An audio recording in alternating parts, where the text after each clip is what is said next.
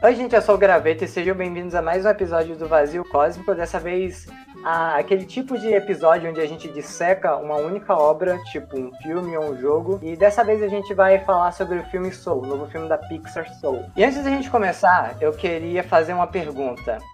Alguém aqui não gostou desse filme? Se apresenta aí. É, meu nome é Caio e eu amei o filme. Meu nome é Kemi, agora eu sou a Dumi, né? Pra quem não conhece, eu mudei meu nickname e eu gostei muito do filme. Oi, o meu nome é Ice e eu ado- adorei o filme. E galera, aqui é o Noob e esse filme é muito legal. o cara não pode fazer o bordão dele normal. Não consegue. Eu uso bonina ele, tá ligado? Muito bom. E temos um convidado hoje. Se apresenta aí. Oi, eu sou o Thomas do canal Rocket e eu achei uma merda. Nossa. Filho da... Eu achei muito bom que o Waze ele falou com o maior desgosto. Ah, tem um convidado aqui. Então, mas eu quero que vocês falem por que, que você não gostou do filme. Agora agora eu quero Vamos falar saber. do filme primeiro. pra quem não conhece, eu vou chegar Ah. lá, eu vou falar muito ainda. Fala, É, fala, vai. O Soul, ele é um filme da Disney Pixar, que todo mundo conhece, onde a gente acompanha a história de Joe Gardner, que ele é um músico, ele é professor de, de música, e ele sonha em ser um grande músico de jazz. É, porém, quando ele chega muito perto do objetivo dele, ah, acontece o acidente, ele morre, e ele busca é, voltar para a Terra para poder atingir o sonho dele. É isso um bom resumo, né, do filme. É, Um aviso é que esse vídeo, esse, esse podcast vai ter spoiler, assim, querendo ou não. Então, se você é sensível a spoiler, não assista, não ouça o podcast. E se você não liga pra isso, pode continuar ouvindo. É, e se você não viu, vai ver, porra. Filme do caralho. Eu sugiro você ver o filme, porque depois que eu vou falar aqui, você não vai querer ver mais. ok. Vamos tentar outra coisa. Ah, do início. Prontos? Um, dois, três. O, o filme começa com ele dando aulas de música, ele tinha acabado de ser efetivado, que fala, né? Isso tem um significado importante, porque ele ser efetivado no emprego significa que ele estaria desistindo do sonho principal dele, que é ser um músico Que é de ser um jazz. músico. É. Ele quer, ter, ele quer viver da música dele e ser reconhecido por isso. Ele quer ter uma vida boa, uma vida tocando o que ele quiser, livre. Tocando jazz, no caso, né? Porque é o que ele ama. O filme ele já começa mostrando que aquilo é a paixão dele, porque é, ele tá dando aula, só que tá um desastre, né? Inclusive tem uma abertura diferenciada por causa desse desastre sonoro. Sim, é, Tá ligado? nossa, muito bom. É a música da Disney, só que versão desafinada, tá ligado? Jazz fudido. Aí, tipo. É, é, é muito legal porque tem esse começo zoado, e aí logo em seguida tem um contraste dele tocando, né? Que É, é mano, ele tá dando a alma dele ali, trocadilho. É, É, pra dar tipo uma aula de merda, tá ligado? Com tá interessado. No início, quando eu achei muito legal, foi a estética do filme no início, quando, tipo, mostraram que aquilo tava sendo uma merda e tava algo que não era algo sonhador pra ele, que mostraram as cores, que seriam cores cinzentas, cores muito tristes, né? Cores que ele não É. gostaria. E quando mostrou o jazz, pareceu cores mais vibrantes, que eu achei muito legal também. Coisas mais vivas, né? Sim, É. sim, cores mais, Sim. tipo, vermelhas, amarelas. Tem, tem muita coisa nesse filme que é questão de cores, assim, de estética. tipo. É, o filme já começa estabelecendo bem o personagem do Joe, tá ligado? Mostrando que ele não tá muito feliz naquele emprego e que ele tem um sonho que é ser músico, né? Tocar pras pessoas. E, e mostra como ele é devoto a essa parada. E aí quando ele. Quando chega a mulher lá falando que ele foi efetivado, dá pra ver na cara dele que ele tá tipo, é, É, caralho. tipo, é uma notícia que pra, pra maioria do pessoal ia ser algo, caraca, eu consegui um emprego fixo, tá ligado? Agora sim eu vou começar a ganhar dinheiro. É, mas não, ele ficou triste. Na minha opinião, eu acho que ele tava indeciso naquela hora. Eu Acho que ele não sabia se ele aceitava e aceitava que ele não ia mais poder trabalhar com o sonho dele ou se ele negava e ia tentar mais uma vez. Porque- até porque, querendo ou não, como a própria mãe dele diz depois, quando ele vai falar com ela, ele ia começar a ganhar dinheiro com algo que ele gosta, tá ligado? Com música, música dá dinheiro pra ele. Só que ele É. não quis por causa do sonho dele de virar músico. É porque ser professor é uma merda, né, gente? Vamos convenhar.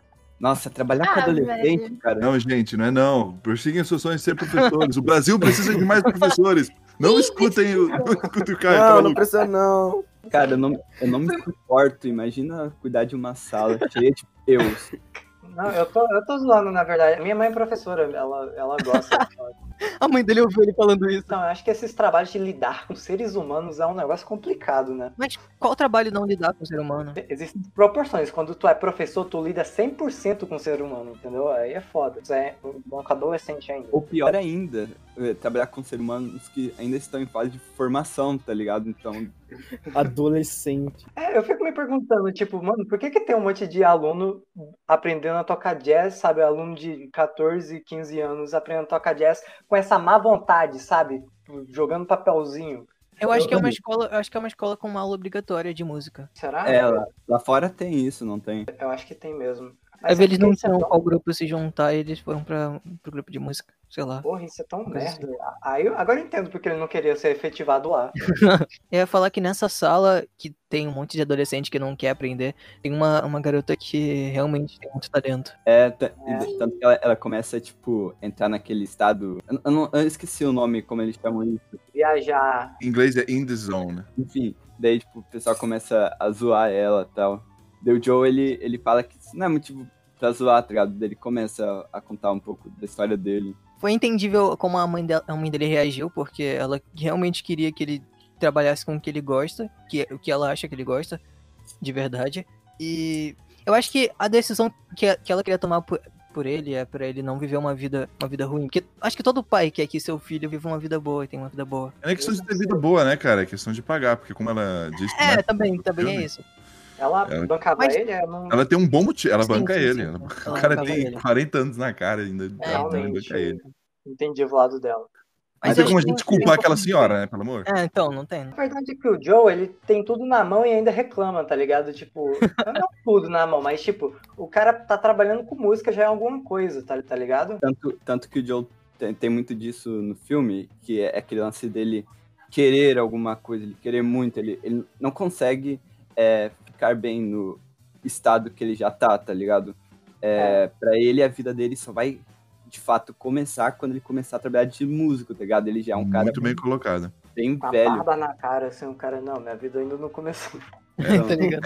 É, isso, e mais pra frente, isso vai desenvolver a mensagem do filme. Isso é uma coisa muito Sim. importante. Na cabeça dele, a vida dele vai começar quando ele atingir o objetivo dele, que é ser um músico de jazz. Ele Não tem quer. que começar. É, parece que é tipo arrumar um sentido pra vida dele. É como se tudo que ele viveu ali não, não teve sentido ainda. É só a música. Ele está ali tentando. Isso tem uma ligação assim com o dinheiro, porque tocar jazz ele já toca. Assim, quando ele É. quiser, ele vai no piano dele e toca. O que ele quer é isso ser a profissão dele. Esse é o objetivo dele. O que é algo que tá próximo, porque logo depois que ele avisa pra mãe dele que ele vai estar sendo festivado, um ex-aluno dele liga pra ele e chama ele pra uma um, um teste, uma entrevista com uma música que toca na cidade dele. Uma musicista de Sim. jazz que é muito famosa lá. Ele daria tudo, literalmente tudo, pra tocar, ter uma chance de tocar com ela. É a vida de outra pessoa, né? Eu tenho Vamos lá. medo dessa, dessa mulher, é, essa música famosa. Eu sinto que se eu estivesse perto dela, eu me sentia intimidado, tá ligado? Ela é Ele- intimida mesmo. Ela é É, tímida mas mesmo. ela é. Tá na- Então, o cara chega lá, tá ligado? Ela olha pra ele e fala, professor, você tá de brincadeira comigo. É a Então- Doroteia. Qual, qual é o sobrenome dela? Doroteia Não Robert. lembro, Não é. Joe? Depois Eu. Depois eu é olho que, aqui o de fato, de fato, ela intimida muito ele. O nome dela é Dorothea Williams. Dorothea. Então a Dorothea Williams é famosa, ele é uma oportunidade gigante de trocar com ela. Todo mundo na cidade conhece, inclusive ela vai no cabeleireiro, o cabeleireiro conhece ela.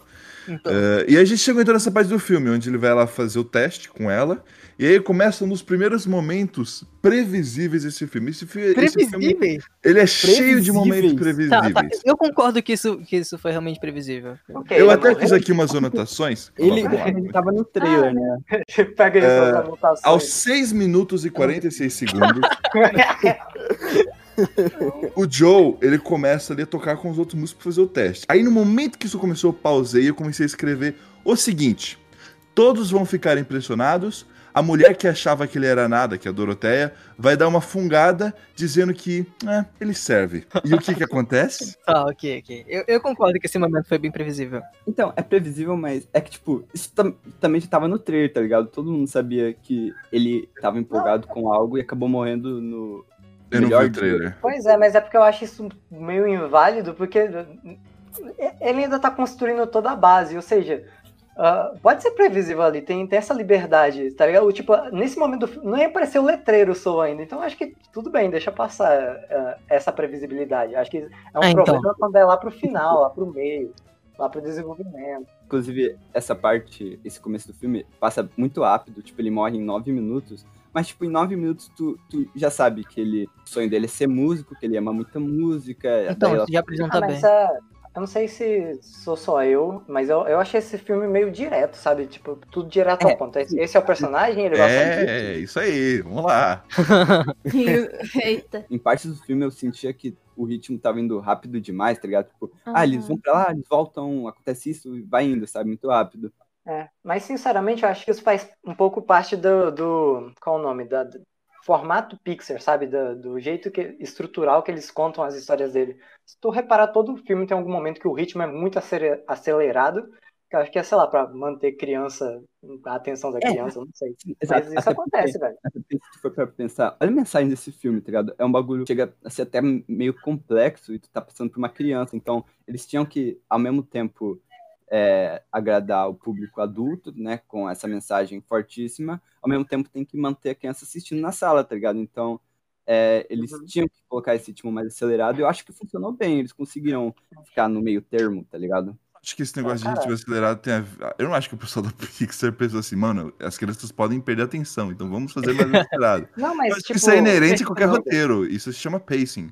É quando um roteiro tem momentos de, ah, de alta tensão e momentos que diminuem. É como se fosse uma, uma, uma, uma montanha-russa. Isso tem em todo filme. Sim, mas esse, esse é o caso da predominância. Tipo, ah, tu pega animações mais como DreamWorks, mais como. é, já viu aquele filme da Raposa, Fantástico Senhor Raposo? O Não. ritmo dele. Fantástico Senhor Raposo. É, um- é um filme de animação, stop motion, é pra criança também. Só que às vezes é muito lento e às vezes é muito acel- acelerado, entendeu? Eu acho que a Pixar, ela tem um formato que é, que é mais acelerado do que tudo. É como se eles, tipo, eles tirassem toda a parte que não precisa pra ficar um ritmo muito fluidinho, muito fluidinho mesmo. Tipo, eles querem atingir o máximo possível da fluidez, sabe? Eu, eu Uhum. acho que a Pixar tenta fazer isso um pouco. Eu não vejo isso como uma coisa negativa. É um, é um detalhe. É um- uma sei, é que característica. às vezes, é, sim, às vezes fica perfeito, às vezes parece que eles estão sendo Você acha que isso tira a imersão do filme? Não, a imersão não. Eu acho que é que pa- pacing é um negócio pacing, pacing acho que ela Eu não sei como é que é. Existe um termo em português, é que eu não sei. Eu não tô sendo babaca em usar o termo em português em inglês. Eu também, eu acho que é andamento. velocidade Eu falo pacing também. também. Não, então, é que isso faz muita parte da, da estrutura de filmes da Pixar. São filmes bem, com ritmos bem acelerados mesmo, e aí tem aqueles Aqui. momentos mais emocionais que é mais lentinho. Mas eu acho que na maioria das vezes isso é bom, mas outras vezes fica só parecendo que o filme tá sendo direto demais, sabe? Porque a- às vezes falta substância, porque ele tá, tá sendo muito rápido, tá acontecendo tão rápido que, que não dá pra curtir o momento. E eu acho que foi um pouco o que eu senti nesse começo do filme. Acho que aquele momento que ele fica pulando pra terra e voltando não durou tempo suficiente. Que durou uns dois minutos aquilo lá, cara. Muito chato. Depois que ele caiu a terceira vez, já entendi, mano. Você não entendeu ainda que, tipo, se você pular, você vai voltar? E durou muito tempo aquilo ali. É pra criança rir. Pode ser. Porque você fica rindo. É, ele vai ele vai fazer isso até criança. Pode ser. Eu não, é, foi, não foi uma coisa menor. Isso é mais com gosto minha do que realmente problema. O, ele morre e vai pra esse plano astral, o pós-vida, que é o caminho pra pós-vida, como o Thomas falou. E o que, que é aquilo? Tipo, e- aquele bagulho que eles batem e fazem um zzz, eles deixam de existir ou eles vão... O, não, aquilo ali é o portal para o pós-vida. Ela explica É. lá que aquilo vai levar ele para algum. Ela, ela deixa claro que aquilo ali vai levar. E aí, Sério? vamos falar um pouco sobre isso, inclusive. Como que de- sim. quando o Joe morre e ele começa ali, ele não faz ideia de onde ele tá. O que faz todo sentido, e tá certíssimo. Por que, É, então, isso que eu. por que, que a velhinha muito. de 106 anos sabe exatamente o que estava acontecendo? Por que, que o Todo cara que tava lá sabe. Tava todo mundo sorridente. Tinha uma outra pessoa ali que, tipo, ah, eu tô pelado, não sei, não sei, não sei o que, que tá acontecendo.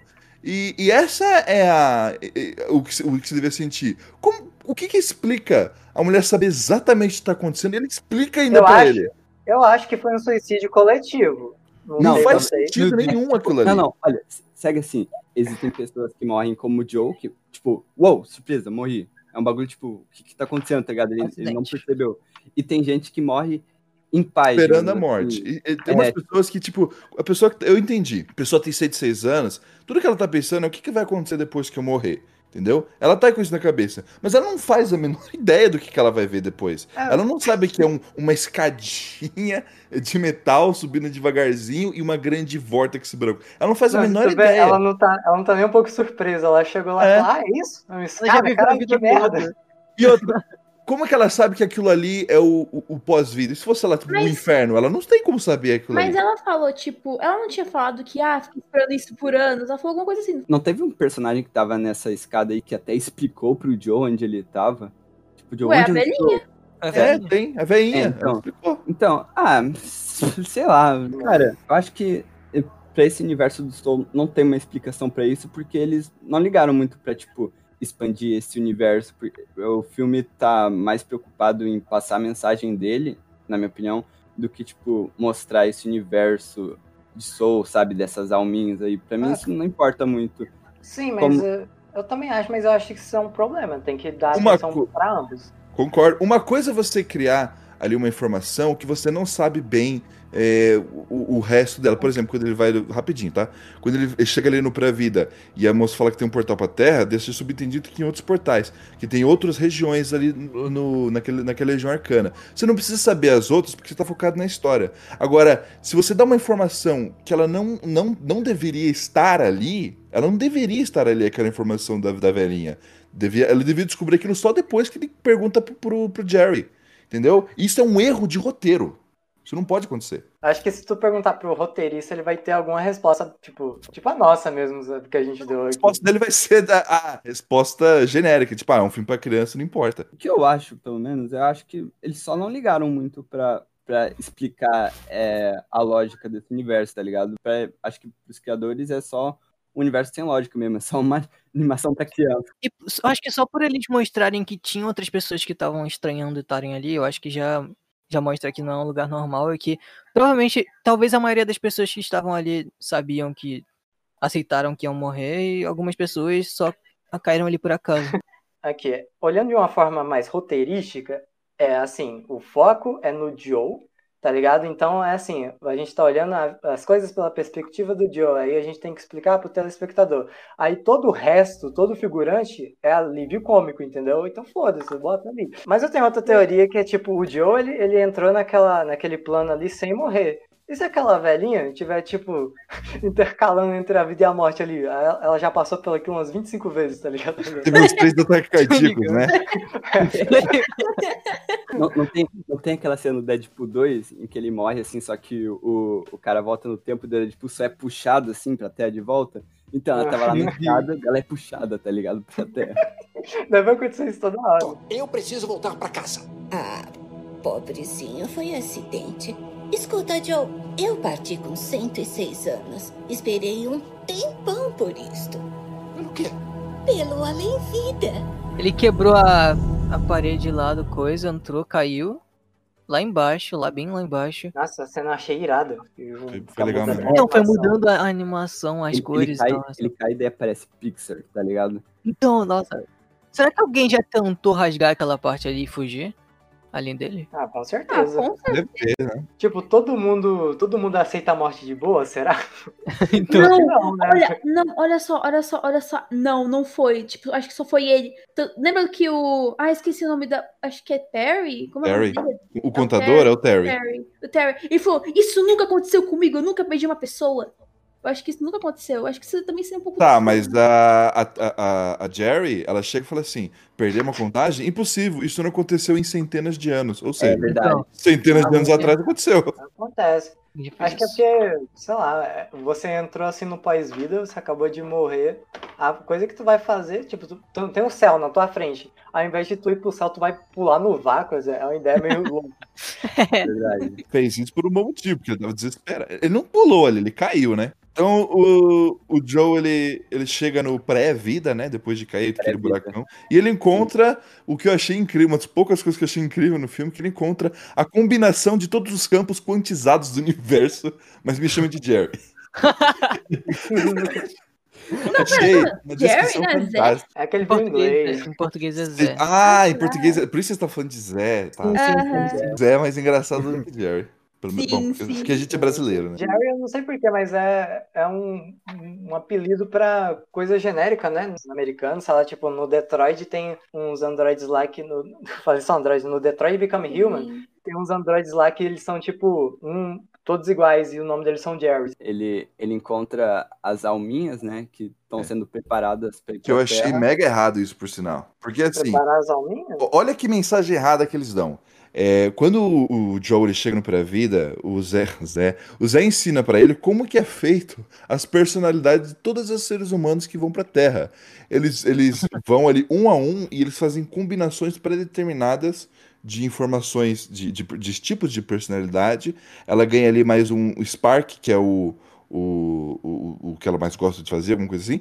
E aí elas vão pra Terra. Ou seja, eles estão deixando entender que todo mundo, todas as personalidades das pessoas já são pré-determinadas antes deles nascer. Ou seja, o moleque chega lá na escola e ele quebra as cadeiras, ele, ele é bravo, ele é completamente mal educado, e ele fala: Ah, não, é, o Sol me ensinou que eu, eu nasci assim, não é minha culpa que eu sou assim, entendeu? Isso é uma mensagem muito errada pra uma criança. Mas é assim, tipo, Eu imagino as crianças dando essa desculpa. É a mesma coisa, é a mesma coisa falar que divertidamente tá passando uma mensagem errada, porque uma criança vai chegar, tipo, dar um soco em alguém e falar, ah, é que tem divertidamente dá raiva no meu cérebro, me controlando. Por isso que eu acho divertidamente uma merda também. Não. Que? Não, não, não. Não, não, não, não, não, não. Assim, Aí olha cê- só. Você Quem convidou esse cara aqui? Não, eu tô Não, brincando, eu tô brincando. É porque, tipo, as crianças que assistem os filmes da Pixar não são, tipo, crianças tão novas ao ponto de falar, ah, vou fazer isso. São crianças São, ali- verdade, de todas as idades, então pode ter crianças assim. Não, então, mas, tipo, por exemplo, o meu, o meu primo de dois anos, ele só vê, tipo, o mundo Bita, tá ligado? Ele não vê filmes da Pixar. Então, tipo, sei lá, eu não sei se isso é uma má mensagem. Acho que nenhuma ou poucas crianças vão ver isso e pensar, nossa, a minha personalidade já foi pré-definida. a parada é que eu, eu lembrava que era tipo, tinha, uma, tinha pré-definições, só que a principal mesmo era algo que tu, tu aprendia na Terra, não é isso, não? Não, ela, fa- ela, ela faz uma piadinha com isso. O quê? Você acha que na Terra as pessoas têm a personalidade baseada de como elas foram criadas? Ela dá uma risada, como se aquilo fosse engraçado. Vocês viram, vocês viram na, na parte que ela tava dividindo as crianças? Quantas crianças foram pra parte de desinteressa- desinteressadas? Tipo, a maioria, de- a maioria das crianças. Egocêntrico, perdão. Era, era 12 pro egocêntrico e 5 pro humilde, uma coisa assim. E aí o cara pergunta, por que a gente manda tantos pra aquele setor? Eu com certeza fui pra aquele setor. Então, acho que, só, acho que só foi uma Também. piadinha baseada na própria natureza humana, tá ligado? De ter muita gente pau no Sim, no mundo. sim, sim. Talvez, né? É verdade. Não, porque foi exatamente isso. A gente é. de- Eu, eu, por exemplo, eu sou muito desinteressado em muita coisa que eu deveria ser interessado. E às vezes eu não sei porquê, eu só, só sou assim, tá ligado? Eu não acho que isso é sua baseado em alminha passou coisa no- que eu fiz. É porque a sua alminha não é culpa sua, cara. Você pode ser assim à vontade. Você é assim porque você passou no tunelzinho lá. Se alguém te criticar, pode deixar pra lá que não é sua culpa. Pode ser desse jeito. Ah, eu me sinto bem mais leve agora, obrigado. Ele vai aprendendo cada vez mais sobre, sobre como as crianças são meio formadas, né? Só que ele aprende mais isso quando ele se encontra com o Zé. Que ele de- depois, na verdade, antes disso, ele aprende um pouco mais e ele descobre que para as crianças irem pra Terra, eles, elas têm que pular num portal gigantesco que vai pra algum, algum canto da Terra. Ele tenta se jogar no portal. Ele tenta assim. se jogar várias vezes. Essa Várias cena é bem bacana também, eu achei. vezes. Até que É ele, ele é encontrado. Cara, o bom dessa cena, em vez de ela ser icônica, também tira, tira várias dúvidas da gente. Tipo, ah, por que ele não pega uma criança e já se joga, tá ligado? Você tira uma É, dúvida então, nossa é, também. então, isso- Então, eles ajudam a tirar isso foi dúvida bom. também. A- Aliás, Tom, a, a tua expectativa pra esse filme era que ele tocasse muito no, no, no ponto do pós-vida, era? Não, é, também. é, eu, eu- quando ela falou assim. é, ele pergunta como é que eu, eu vou, volto pra vida? E ele fala, ah, pelo portal da Terra, é claro. Eu deu a entender ali pra mim, não sei vocês, que aquilo ali é como se fosse um pré-vida pra vários, pra vários universos. Ela até que fala aquela forma cotizada de todas as forças do universo. Dá a entender que aquilo é um pré-vida pra todos os tipos, outras dimensões também. E, e ali no pré-vida, ele tem ali dois, duas instâncias, né? Que é o, o como é que fala? O berçário ali, não sei como é que é o nome. E o, o lugar da zona, lá, do The Zone. Eu, eu fiquei curioso, o meu, mas isso é uma questão de gosto, isso não é um problema do filme, tá? Fica deixa bem claro. Eu gostaria muito que eles explorassem mais isso, esse mundo de fantasia diferente. Todo filme da Disney, O personagem ele vai pra um outro mundo, ele descobre coisas novas, fantasia. E aí não, o resto do filme é Nova York mesmo. Na minha opinião, eu, eu acho melhor ainda eles não terem explorado tanto isso e ter explorado É. mais a Terra. Até porque como Como Eu falei, isso não foi um- Vida não é tão legal. Isso não sabe? foi uma Tipo, coisa do problema do filme, é um gosto É, mesmo. então, eu é um gosto gosto, muito de então, fantasia. entendi. Então, não- então não vou criticar isso, não.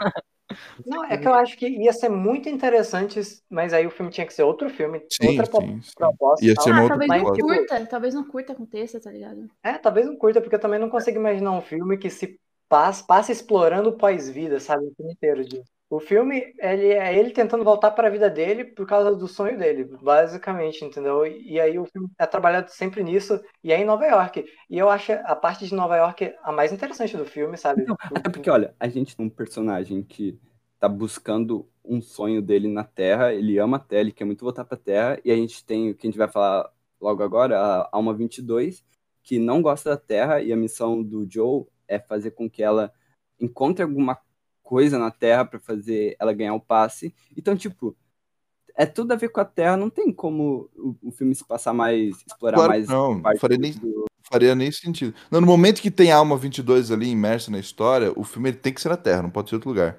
Então, ele conhece a Alma 22 como? ele, ele vai pra aquela uma salinha assim, onde tem A- As aulas dos tutores, né? Mano, é muito bom que, é, se eu não me engano, que ele passa um vídeo no projetor, assim, que parece aqueles vídeos dos anos 80, tá ligado? Com as pessoas olhando pra câmera e sorrindo, assim, tá ligado? Ah, não sei, explicando, assim. Foi muito bom. E ele rouba o nome de outra pessoa. Sim, eu esqueci o nome. Eu também. Eu também esqueci. Era um psicólogo renomado, e blá blá blá e tal. Ele, Ele dá, ele dá assim, de cara com a, com a Zé, que fala que ele tem que. Ele é um tutor, ele tem que ajudar uma alma. Uma, uma, uma alma que não tem objetivo, entre aspas, uma missão a ir pra Terra e gostar da Terra por algum motivo. Ele disse que não, que não queria fazer isso e a Zé queria um portal pra ele voltar pra, É, era disso que tava Pra- falando. pra escada. Que Seu É, tutor é e ele, e ele toma essa decisão dele, né? É, então. Depois ele, ele vê que não quer morrer e ele decide pegar uma, um crachá de um cara, psicólogo, que provavelmente morreu, sem fazer nada. Eu acho, acho legal, inclusive, essa, toda vez que eles mostram o portal pro pós-vida, toca aquela música. É muito bacana. A equipe de som tá de parabéns nesse filme. É, então. Ele pega um crachá e vai lá e vai lá tentar, na sorte, conseguir Ele- um crachá pra poder ir pra Terra. É. Ele- ele- eles explicam lá né, que é uma, uma- uma das informações mais importantes do filme, que é, É. ah, um cada uma alminha é simulada com um tutor que vai descobrir a última parte que falta naquela alma, que é É a missão. a miss... Eles falam, como é que é em português? Como que eles chamam? Eles falam missão. Eles falam falam missão? Sim. Não, Em inglês, eles falam Não, missão. não, Não, não é É missão. propósito. É Isso missão. é uma, se isso é que eles falam, é uma péssima tradução. Porque em inglês eles chamam isso de Spark. O Spark é aquela, aquela coisa assim que faz parte deles, que é relacionado ao mundo exterior. Deixam isso bem claro. Tanto é que tem o salão lá de todas as coisas. O, cada alminha ela vai ter alguma coisa naquela todas as coisas que faz parte dela, é o Spark dela. É a, É que, assim, vamos lá. mi- Missão seria, tipo, algo cotidiano da vida humana que te faz se sentir vivo, que te faz sentir fazendo parte daquele mundo. E o propósito seria, sei lá, a coisa da pessoa que objetivo. é, Isso. daria a, a- a razão dela pra viver. Ela quer é, alcançar isso, que é, no caso do Joe, a música, né? É, e aí deixa subentendido que esse Spark, eh, esse pedaço que falta das alminhas, é o motivo de viver. Eles Uhum. deixam subentendido isso até esse momento do filme. E o Joe entende, entende isso como uma oportunidade pra ele em- ajudar uma criança a encontrar esse, esse- essa missão, esse objetivo, pegar o- a cartinha dessa criança que ela vai usar pra ir pra desse, desse, ah, dessa alminha, que ela vai usar pra ir pra Terra, e ir pra Terra e deixar a alminha lá. Vamos combinar, é bizarro, porque É, ele vai combinar a vida, ele vai roubar a vida de uma criança sim. pra ele ter a vida dele. Isso é bizarro. Isso é muito. Assustado quando. É bizarro. O que, o que faz sentido, né? Porque ser humano é babaca e egoísta, né? Então, É, nojento. Ok, é o podre. a gente. Tá, enfim, ele, ele termina de ver o vídeo e o, aquele. O Jerry, o, o Zé, ele dá a Alma 22 pra ser. pro Joe ser tutor, né? Daí, e daí tá, ele fica com a Alma 22 e, tipo, ela, a Alma 22 explica pra ele que ela não quer ir pra Terra, que ela acha a Terra um porre E por isso ela não quer. Daí o- nisso o Joe dá a ideia deles conseguirem um passe, ele pegar o passe da, dela e ela ficar. Daí eles fizeram um tratozinho. E nisso eles vão pra pra aquele lugar onde o Joe mostra coisas é, da vida dele, do passado dele. Eu acho isso muito Exato. bom. Tipo, ele vai muito empolgado, tá ligado? Fala, ah, vou te mostrar minha vida, como eu me tornei um músico. Foi aí que eu me, me tornei num músico. E mostra, tipo, que, que ele só viveu fracassos, tá ligado? Que ele É. tava sempre. O momento que ele descobriu a música foi o único momento feliz da vida dele. Eu acho que fracasso também é um pouco subjetivo, sabe? Foi, foi uma das mensagens que eu, é, que eu, que eu absorvi desse filme também, porque tu olha aquilo, talvez na expectativa dele seja um fracasso, mas talvez na de outra pessoa não, sabe? Eu achei, achei que isso foi um ponto do tua casa. Não, mas, tipo, a, a cena toda é, mostra, mostra, tipo, de um jeito que pareça ser algo ruim, pareça ser um fracasso. Tipo, Sim, a, a música. então. É a cor. A cor fica. Então, tipo, aquela cena foi pra azul. ser foi para ser como se fosse um fracasso a vida dele, menos a a É. cena inicial que era a visão de uma criança vendo como ele ah, descobriu que ama música. Sim, mas tipo, é é exatamente isso. Faz ele olhar pra trás e falar, nossa, minha vida foi um fracasso. Mas aí com o desenvolvimento do filme, mostra Mas- depois que, que na verdade é que ele, ele focava muito na coisa errada e ele não via as coisas boas da vida dele, vamos, sabe? vamos, vamos chegar lá. Essa é a Vamos mensagem do chegar filme. lá, vamos chegar lá. Vamos depois. Ele tá, ele tá percebendo, então, que, o, o, que o- ele, deixa, ele fica ainda mais inspirado a correr atrás do objetivo dele, que é todo aquele momento, todas aquelas falhas, aquele momento triste, foi porque ele não conseguiu o que ele queria, que era ser um músico de É jazz. um músico. E aí ele faz um acordo, nesse momento, que é um momento chave do filme, onde ele faz um acordo com a Alma 22 de que ele ajuda ela a achar o spark dela lá, que não importa qual que seja, não precisa ser música. É, quando ela descobrir, ela vai transformar ele no ticket, ela, ela não quer ir pra Terra, então ela dá pra ele, e ele vai pra Terra e ela fica ah, ela fica ali no onde ela quer, que é ficar ali no, no pré-vida. O que faz o ele não ir atrás de um de uma alma com um ticket já pronto sentido, porque ele não precisa mais disso.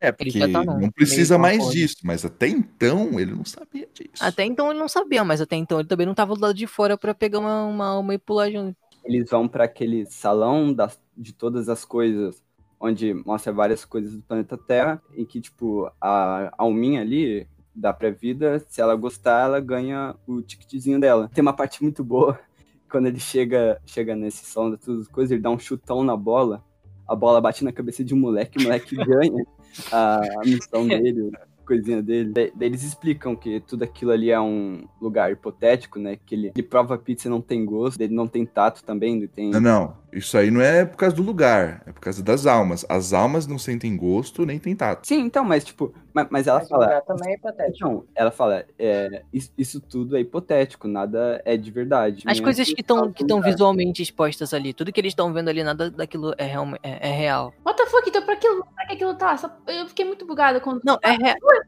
Não, é isso que eu tô falando, são só as coisas que estão lá, tipo, todo aquele salão ali não, não existe.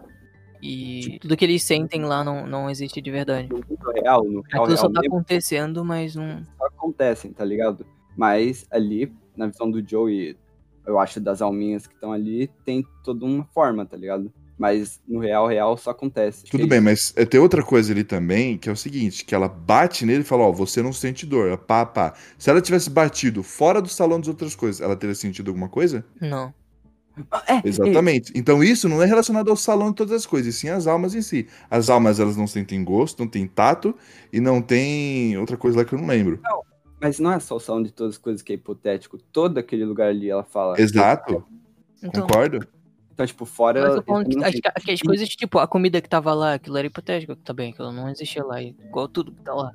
Mesmo que seja do lugar, eu tô chamando a atenção disso porque tem uma baita problema aí Eu ia também. falar isso, eu ia falar Não. isso. Não é uma falha de roteiro. Ah, você ia Não, falar? Então eu- fala, eu- eu quero, eu quero que você fale. Eu não acredito que eu vou realmente falar uma falha de roteiro, mas assim, quando ele cai nesse, nesse lugar, chega umas alminhas criança e uma delas morde o braço dele. Ele sente a dor, tá? tipo, ah, Ah, não. como tudo aquilo é hipo... e, tipo, tudo é hipotético, como que ele sentiu aquilo? Eu nem lembrava disso. Ele Oh, mas É. fazer, então. Eu dei o roteirista. Isso é Ah, realmente uma, uma falha de roteiro. E um outro problema. Como que alguém segue a profissão? Ali ele entendeu que, tipo, até as profissões das pessoas são meio que decididas ali. Como é que uma pessoa é, vai decidir? Tem muitas profissões, olha só, que depende do seu tato, do seu gosto. Ele mesmo fala ali do- da cozinha. Você não vai, a pessoa não vai poder ser cozinheiro, não vai gostar de comida, não vai ter, não vai poder ser massagista, não vai poder estudar medicina, não vai poder ser sommelier. Entendeu? Tem uma porrada de Sparks ali que, que deveriam estar ali e eles são impossíveis por conta dessa limitação. Ué, mas talvez, tipo, isso seja, tipo, ah, emprego decidido. Talvez seja algo que a criança vai querer no futuro, mas ela Não, tem que mas, tipo, muito, assim, sabe? Não é o emprego que é decidido, é o gosto, tá ligado? Ah, a pessoa. Mas então, se fosse daquele jeito, ninguém na Terra ia gostar de comida. Porque o. Eles tentam ali, vamos ver se você gosta de cozinha. Talvez você tenha ali o Spark de ser, sei lá, cozinheiro. E é impossível você ter isso porque você não pode sentir gosto. Mas ele pode Mas tu cozinhar pode ainda. cozinhar também. Vai que a pessoa gostou do formato assim, nossa, que pizza. É, então. Eu acho que o meu negócio é Faz cozinha. sentido. Também o ser humano tem a necessidade de se alimentar e ganhar energia. Então, se ele não aprendesse isso lá, ele ia aprender na Terra vivendo. Ele ia aprender na Terra, sei lá, um Neandertal caçando. Refutado. Não, não, não, não foi refutado. Foi, é, isso aí depende de uma. do que, que é realmente ali que acontece, entendeu? Do que, que é o, o Spark. Porque até agora a gente, a gente tá com uma ideia, porque a gente tá seguindo o filme de forma linear, a gente ainda não sabe que o Spark, na verdade, é só um detalhe da vida da pessoa e não o objetivo de vida dela. Agora a gente sabe. Não tem gosto algum, Aqui não existem essas besteiras. sem paladar, nem olfato. Nem tato. Viu? Daí ele descobre tudo isso. Depois de muitas tentativas, ele- eles não conseguem de jeito nenhum achar ah, o Spark ali da 22. É legal também porque quando eles vão pro. Depois que eles passam conversando, eles vão pra um lugar que é onde ela vive, né? Lá, que ela não quer ir pra terra. E na parede tá todas as pessoas que tentaram. Tipo, o nome de todas as pessoas que tem um tentaram monte convencer ela. Ah, Tem tem, é verdade, tem um milhão de pessoas lá, é muito legal, limitando, contando, ah, Mano, ah, e parar pra super pensar.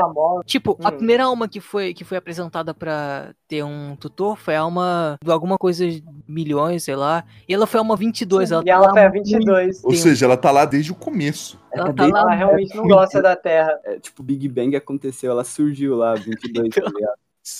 É. Tá desde Nossa, mas na- quando o Big Bang, a terra, a terra devia ser desinteressante mesmo, até entendo ela não querer. Eu queria falar, eh, eu vou falar coisas boas que eu gostei também, tá? Eu gostei, eu fiquei apaixonado pela Alma 22. Ela é o melhor personagem desse filme, ela é maravilhosa. Nossa, longe. Ela é super divertida. Ela realmente, ela é muito boa. Ela tá lá no- com raiva. Ela tá lá no. Eu achei engraçado uma parte, porque eu sou artista. A maioria da gente que tá aqui é artista. Ela tá, lá, des- ela tá lá tentando descobrir o Spark dela, e aí o, o Joe sugere ele desen- ela desenhar ele, e aí o motivo que ela não, não gosta é o motivo que a maioria dos artistas, tipo, reclamam e desistem. Re- mãos são difíceis de desenhar. Sim! Ah, não. Não. It's are hard! E eles têm três dedos, tá ligado? Eu gosto muito também da parte que. que... Que o, Joe, que o Joe tá mostrando pra ela como que apaga como que apaga um prédio e ela fala, eu quero deixar o fogo queimar. Isso me deixa um pouco triste, que eu acho que eu também, eu, eu, assim como ela no início do filme, prefiro que ela fique ali no pré-vida. Porque, tipo, quando a pessoa sai do pré-vida e nasce, ela esquece tudo que aconteceu ali. Esquece de Então, tudo. Então, provavelmente aquela personalidade da 22 que ela tinha ali ia começar, tipo, do zero, tá ligado? Não ia ser a mesma coisa. Então, acho que eu Exato, e é o que ela- acontece, porque eles deixam claro isso. Então, acho que eu ia preferir que ela ficasse no pré-vida mesmo. A Eles gente nunca podiam- mais ia ver ela mesmo. Eles podiam, inclusive, incluir, o que, o que eu acho errado, inclusive, não ver lá mais. Eles poderiam é, colocar ali um argumento a mais dela querer ficar ali, que, tipo, ela não quer esquecer todas as memórias que ela tem. Ela não quer apagar a, a, a, entre aspas, vida que ela teve ali até então, entendeu? Poderia, poderia colocar um pouco mais de drama ali, acho que seria legal. Acho que isso faz um pouco da proposta, eu não gosto dessa ideia não, sinceramente. Não, mas não é só isso. É que, tipo assim, é, ela foi maltratada, entre aspas, vamos dizer, por causa daqueles mentores dela, lembra? Eu acho que muita coisa boa. Ela que maltratou eles. Não, é, mas porque Não, é que ela, ela é uma aluna teimosa e os professores não tiveram paciência com a aluna teimosa, é só isso. Não, eu- cara, o, o que eles fizeram. É engraçado que ela, que ela, o cara vai falando. Ela teve muitos tutores. Fulano de tal, Abraham Lincoln, Albert Einstein, Madre Teresa, e ela. Eu fiz ela chorar. É verdade. Eu dois agora. caras. Mas Porque do- ela não sentiu interesse em ir pra Terra. É, ela não tinha interesse. E eles, é, tipo, eles foram maus realmente. Eles não com ela. conseguiram. Ah, então, eles não É. conseguiram fazer. E eles falaram que a culpa era dela, que ela, tipo, ela, que ela não- nunca ia conseguir nada. Eles foram- Então, Mano, eles É, mandaram nos poucos, umas mensagens pesadas. sim, com motivo, né, que ela não queria ir, porque eles eram péssimos tutores. O que é irônico, né? O que ele esperado que eles fossem incríveis tutores, mas não. Eles eram sim, só pela posição deles, a posição social É deles. porque eles. Então, eu acho que isso faz parte da mensagem também, que eles tentam é, passar uma coisa, um- ensinar pra ela uma coisa da forma mais regrada possível, seguindo os caminhos mais certinhos e tal, mostrando como funciona. E é justamente o contrário que faz ela querer. Pô, faz sentido então ter colocado o psicólogo pra ela, velho. Faz muito sentido, tá ligado? Faz muito sentido mesmo. Faz muito mais sentido ter colocado um cara aleatório. Mano, talvez se, o. Joe, se, talvez se o Joe não tivesse roubado o crachá dele, aquele psicólogo ia ser a melhor coisa pra ela, ele ia conseguir, tá ligado? Sim! Será? Mas ele conseguiu também o Joe. Não, É, o eu sei, mas o que eu tô Da falando, forma, é, da cagada, né? Na forma egoísta dele. mano, ele Tipo, um ele fez sem querer. É, eles não conseguem descobrir o Spark dela, e aí eles. é, O cara ela sugere, tipo, liberar o, ele pra ir pro pós-vida, que ele não quer. E ela vai ficar pro próximo tutor. E eles, não, não, peraí, eu tô, quero testar sapateado. E aí eles fogem pros lugar secreto lá da 22, que é Aquele lugar é o lugar onde as, alma, onde as pessoas vão quando elas viajam. quando elas se, deslo- elas se descolam é do corpo. Sim, É, sim. é, Que por acaso, como um artista, eu achei incrível a maneira que eles mostraram isso. Também lá no começo, lá quando ele fica na In The Zone pela primeira vez. É, eu acho que pra quem é músico, artista, todo mundo que tá aqui, criador de conteúdo em geral, aquilo é muito bem representado. O momento quando a gente tava fo- tão focado em um- uma atividade que a gente. E, e tudo em volta fica preto. E é isso que aquele momento representa. É você ir pra essa outra dimensão, porque você só tá focado naquela uma coisa. Encantado, né? Você tá apaixonado naquilo. E foi, ne- e Hum. foi nessa dimensão, entre aspas, que aquela menininha do começo do filme tava entrando, quando ela tava se deixando levar pela música, tá ligado? Exato. As pessoas começarem a rir dela. Daí nisso aparece o- os outros melhores personagens do filme, que são aqueles hippies lá, os É. Não, mas antes disso, a Alma 22, ela faz o brilho dela de novo, fantástico. Que ela, a mulher tá lá no. Ela explica como que muitas das eh, coisas acontecem, por que, que algumas coisas acontecem às vezes, porque é culpa dela. Porque através dos séculos, quando alguém tava lá focado em alguma coisa, tipo, esquece uma fala, ou então vai acertar ali o alvo. É fantástico, porque o time de basquete lá, que ela, que ela atrapalha ali, ela fala: Ah, eu tenho incomodado esses caras por um tempo já. E, tipo, eles estão perdendo muitos jogos. É, é uma piada muito boa. Tô atormentando esses caras. E quando eles, enquanto eles estão fazendo isso, primeiro eles veem uma alma perdida e eles ficam com um pouco de medo. Eles não sabem o que é aquilo direito. E eles só correm porque aquela, aquela alma perdida tá. Violenta, né? Vindo por cima deles. É, bem lento. Chega os hippies, os bichos grilos, que é muito bom que eles chegam, tipo, num navio, tocando um rockzão, tá ligado? E nisso eles conhecem lá o pessoal. O cara explica Mano, o- isso, ele explica que essas almas perdidas é quando a pessoa é, tá tão obcecada nesse lance de viajar que aquilo deixa de ser uma paixão, assim, passa a ser uma É. obsessão, tá ligado? um Isso. vício. Você tem que fazer aquilo ali. Ou, como ele falou, ele é um tipo um vício Muito seu. triste, né? Algumas pessoas não conseguem se livrar de suas ansiedades e obsessões e ficam perdidos, desconectados da vida. E esse é o resultado. se encaixou muito pra mim, pelo menos, não sei se pro pessoal daqui também. Tipo, uma coisa que eu mais fiz em 2020 foi entrar em cal, tá ligado? Todo dia. E é, tipo, realmente divertido. Eu gosto muito de entrar em cal. Mas, tipo, muitas dessas cal que eu tava entrando, eu tava mais entrando porque eu precisava entrar em cal, porque, ah, divertido entrar em cal, eu preciso todo dia entrar em cal, do que por diversão mesmo, por eu gostar daquilo. É. Você entrava em cal não pra entrar na cal, mas pra sair do mundo à sua volta.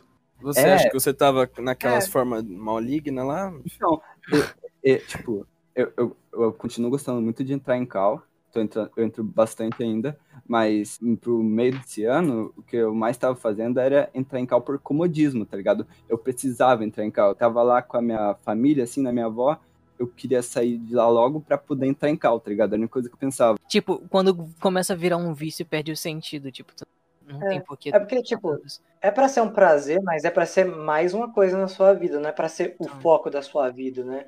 Uhum. É, eu tento muito, tipo, fazer, é, tipo, o equilíbrio dessas coisas. Tipo, eu amo jogar videogame, é uma das coisas que eu mais gosto de fazer. Só que eu não tento, sei lá, jogar vide- videogame o dia inteiro, porque eu quero deixar aquilo especial. É uma das mensagens Essa- do filme então, também, né? é, é Exato. isso que eu ia falar. A, a partir do momento que pega algo especial e faz ela o tempo todo, aquilo não deixa mais de ser especial, começa a ser é, cotidiano, tá ligado? É super importante falar disso porque a- acho que as pessoas não se ligam nisso de primeira, sabe? Pensa, não, é uma coisa boa. Ou seja, se eu fiz, fazer essa coisa que eu gosto, isso é bom. Nem sempre é bom, é legal. Eu pensava bastante sobre isso quando eu era mais novo, porque minha família, eu moro aqui no Rio de Janeiro e minha família gosta muito de ir pra praia. Tipo, sempre que dá, eles vão pra praia. E eu, eu não, não fui nunca fui uma pessoa que ligava muito, tanto assim, pra ir pra praia. Eu, eu gosto de praia, gosto de, sei lá, entrar na água, gosto muito de entrar na água, ficar na água o dia inteiro. Mas quando eles iam toda, todo final de semana pra lá, eu negava, porque eu não queria mais que aquilo perdesse o sentido. Porque a única coisa que eu gostava de praia era ficar na água. E se eu ficasse na água todo final de semana, eu não ia gostar mais de ficar na água. Eu só ia pra lá porque eu não ia ter outra coisa pra fazer se eu fosse. Então foi, foi perdendo sentido. Então fui parando de ir. Sei lá, a próxima vez que eu for, eu vou aproveitar mais quando, quando eu tiver isso. É, é exatamente isso. Comigo é, é isso com videogame. Se eu jogasse videogame sempre que eu quisesse, sempre que, eu- que me desse vontade, eu, eu acho que não ia ser mais uma coisa tão especial pra mim, que realmente me deixa feliz, independente da situação. E eu quero que continue sendo algo assim, entendeu? Então eu acho que o segredo é você encontrar o equilíbrio dos seus prazeres. Eu acho que tem uma tem um exemplo muito bom que o bicho grilo dá quando ele tá quando ele tá falando sobre, explicando sobre. Porque quando ele termina de explicar, ele fala Tetris. É, e eu me identifiquei. Fala, Você falou, por muitos tempos eu já, eu já fui uma dessas almas perdidas. Ele, tipo, para simplesmente e fala Tetris. Eu achei isso muito incrível. E eles, tentam salvar aquela alma perdida. É, e aí eles, eles mostram que eles um processo ali pra salvar ah, as almas que estão ali per- meio que perdidas, né? E aí ele quer usar isso pra ele voltar no corpo dele que tá na, na UTI. Né? Que ele Uhum. descobre que o corpo dele. Ele faz ali um. um como é que Um fala? círculo no chão. Um, um círculo no chão, faz uma meditação e ele consegue perceber que, na verdade, o corpo dele ainda tá vivo, que ele tá lá na UTI. E ele fala: Você consegue me, me trazer de, de volta então, pro meu corpo? E por conveniência ele tá com um gatinho, assim. É uma boa ideia, que é uma boa ideia. É, que ele tá lá com um gato é, medicinal, não sei como é que é o nome. Isso existe? Existe, Real? existe, existe. Ah, ah. É um gato é, mega é, higienizado, né, que eles chamam.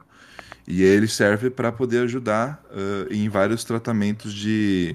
em vários tratamentos de medicinais. Cara, que foda. Eu pensei que era só por conveniência, porque precisava de, uma, de um corpo pra 22. Mas é- isso é muito fácil. Não, o ter gatos em clínicas e cachorros também é um tratamento real. E que funciona. Que da hora. É, mas uma coisa que eu, eu queria tocar no assunto, tipo, é quando ele se encontra com os hippies, eles mostram lá que, pô, tem- eles mostram da- das almas perdidas, aí usam de exemplo um cara que só trabalha, tá ali naquele computador, a vida dele não faz sentido, e aí uma alminha entra nele, e ele meio que dá um, ele se liga, caralho, isso aqui não é viver, e aí A alma começa dele voar. entra nele de novo. O que ele faz é tipo alma dele? sair. É, a alma É, a dele. alma dele. O que ele faz ali, na verdade, ele tava no in the zone negativo, e aí ele sai, ele volta pra ele mesmo. Ele volta pra Ah, realidade, tá. ele percebe que o que ele tá fazendo é prejudicial pra ele, que ele não quer mais continuar vivendo desse jeito. É, a- mas a parada é que foi muito repentino. Eu só queria saber se, tipo, isso. Será que isso acontece realmente? Tipo, é, é assim que a gente se sente quando a gente percebe que a gente tá em um vício, que a gente tá fazendo algo Não, prejudicial pra graveto, isso é só um filme, graveto. Eu não acho é que-. Se vê esses filmes de, passam nos Estados Unidos dos anos 90, tem tipo, tipo Clube da Luta, esses filmes que mostram esse lado empresarial, assim, trabalhadores dos Estados Unidos, é sempre os caras, tipo, modo depressivo, tá ligado? Trabalhando no escritório. escritório. Então, Sim, é isso mesmo. O lance é que ele, ele, ele acorda daquilo de um jeito tão repentino É, então. que eu fiquei me É tipo- perguntando, pô, será que alguém olhou isso e se identificou? Fala, caraca, quando Daí- eu tava naquela fase da minha vida, foi assim mesmo. Na vida real, ninguém acorda quebrando todos os computadores. Foi de um jeito meio Mas talvez, exagerado, mas mano, tipo aí. talvez tenha acontecido de verdade em algum lugar. Mano, eu ia, ficar, eu ia ficar, tipo, possesso se eu tá lá trabalhando suave no emprego. o cara chega do nada e destrói meu PC e meu trabalho, mano. Vai se ferrar. O, o cara chega em ti, mano, isso, isso não é viver, tá ligado? Sai Aí é correndo. demitido, É. tá ligado? Porque Mano, o prejuízo ali. E era uma empresa de finanças. O prejuízo dele foi muito maior do que o equipamento. Nossa, se- nossa, eles deviam ter colocado, tipo, algo muito mais legal e referente, tipo, a Pixar. Lembra, vocês sabem da história do Toy Story 2, né? Como foi difícil fazer, né? Eu sei que foi foda. Porque eles, Hum. tipo, literalmente perderam os arquivos, alguém literalmente só deletou.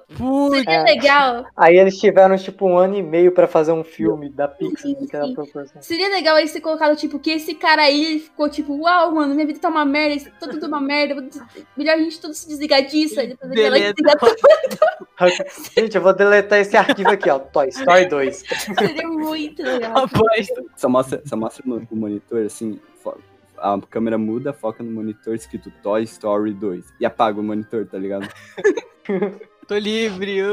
É, o bicho grilo faz esse portal de volta pra Terra, pro Joe voltar para voltar com a alma dele pro corpo dele. E tipo, o Joe tava ali meditando, só que nisso que o portal começa a surgir, ele se empolga e já pula, tá ligado? O que acontece é a merda que já era, eu já, já esperava um pouco que isso acontecesse. Joe só faz merda, né? Nesse filme é Só foda. faz merda. Eu Que é- esperava, mas eu torcia pra não acontecer, tá ligado? Quando ele É o- tava caindo assim, eu, não, não, por favor, O não. Joe mas entra não. no gato e a 20 Você tá falando dessa, dessa cena agora, em que eles caem no buraco por acidente e cada um vai pra um corpo diferente. Ok. Buraco que tá instável e... É, eu queria me criticar essa cena imprevisível, só isso mesmo. Porque foi um pouco previsível, tipo, previsível no caso. Imprevisível, então, então. Foi previsível. É, então, eu, eu também, eu, eu já tava esperando, mas sei lá. Eu gostei muito de como... parte do Joe. Eu queria eu falar isso, do Domi. Joe, Ser previsível não é necessariamente ruim. Né? É, Eu então, também não acho. Porque, tipo, eu já esperava, mas isso não estragou de maneira nenhuma a minha experiência, tá ligado? Então, Eu, eu lá. achei muito, eu achei muito boa a parte que ele,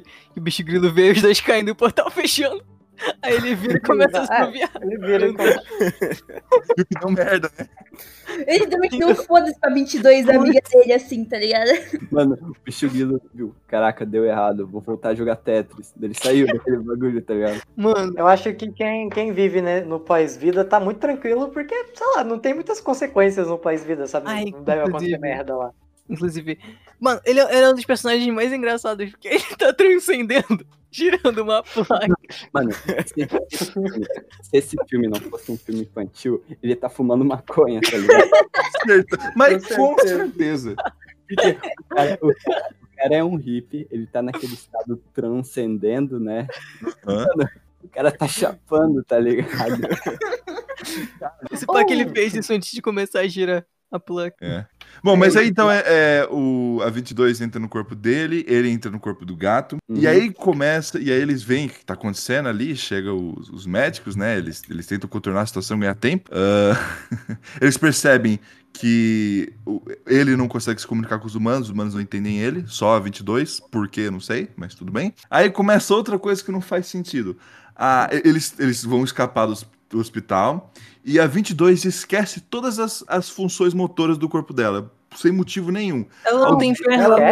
No Aos corpo. 26 minutos e 25 segundos, mostra uma cena da 22 andando com pés e balançando os braços normalmente. Ela No prende. pós-vida? É diferente. Não é, Não é não? por quê? É a mesma coisa, é dedos, braços. Claro que não. Controlar um corpo humano é diferente de controlar uma alma. Então como é que ele consegue controlar a alma dele quando ele morre? Que eu acho que deve ser a coisa mais fácil do mundo. Pra Porque, quem consegue tipo, controlar um corpo, Talvez seja muito pesado pra ela, tá ligado? Talvez uma alma seja levinha, tá ligado? Só uma coisa assim. Tanto que ela fala, ah, eu tô sentindo um monte de palitos dentro dos meus dedos, tá ligado? Pra ela é algo totalmente novo. ela não tem ossos, ela não tem. Pele, Talvez cara. ela seja, ela seja Não, muito controlar outra assustada coisa, por isso. controlar, controlar- Então, controlar a alma, eu imagino que seja como, tipo, pensar e você age e não sente nada, já que, né? Mas eu, eu amo a cena quando, é- quando eles vão pra Nova York e a, e a 22 tá no corpo do Joe. Isso também. E aí ela entra em colapso, sabe? Sabe Aquele negócio de, de, de quem não tá acostumado com a sociedade. E aí tu escuta muita coisa, muita coisa pra tu Sim. processar ao mesmo tempo. É. Tu entra em pânico. Aí ela Mano, para assim, você não pode, você tá em Nova York, você não pode parar. Tipo, Não- Nova- ninguém Nova faz York. isso.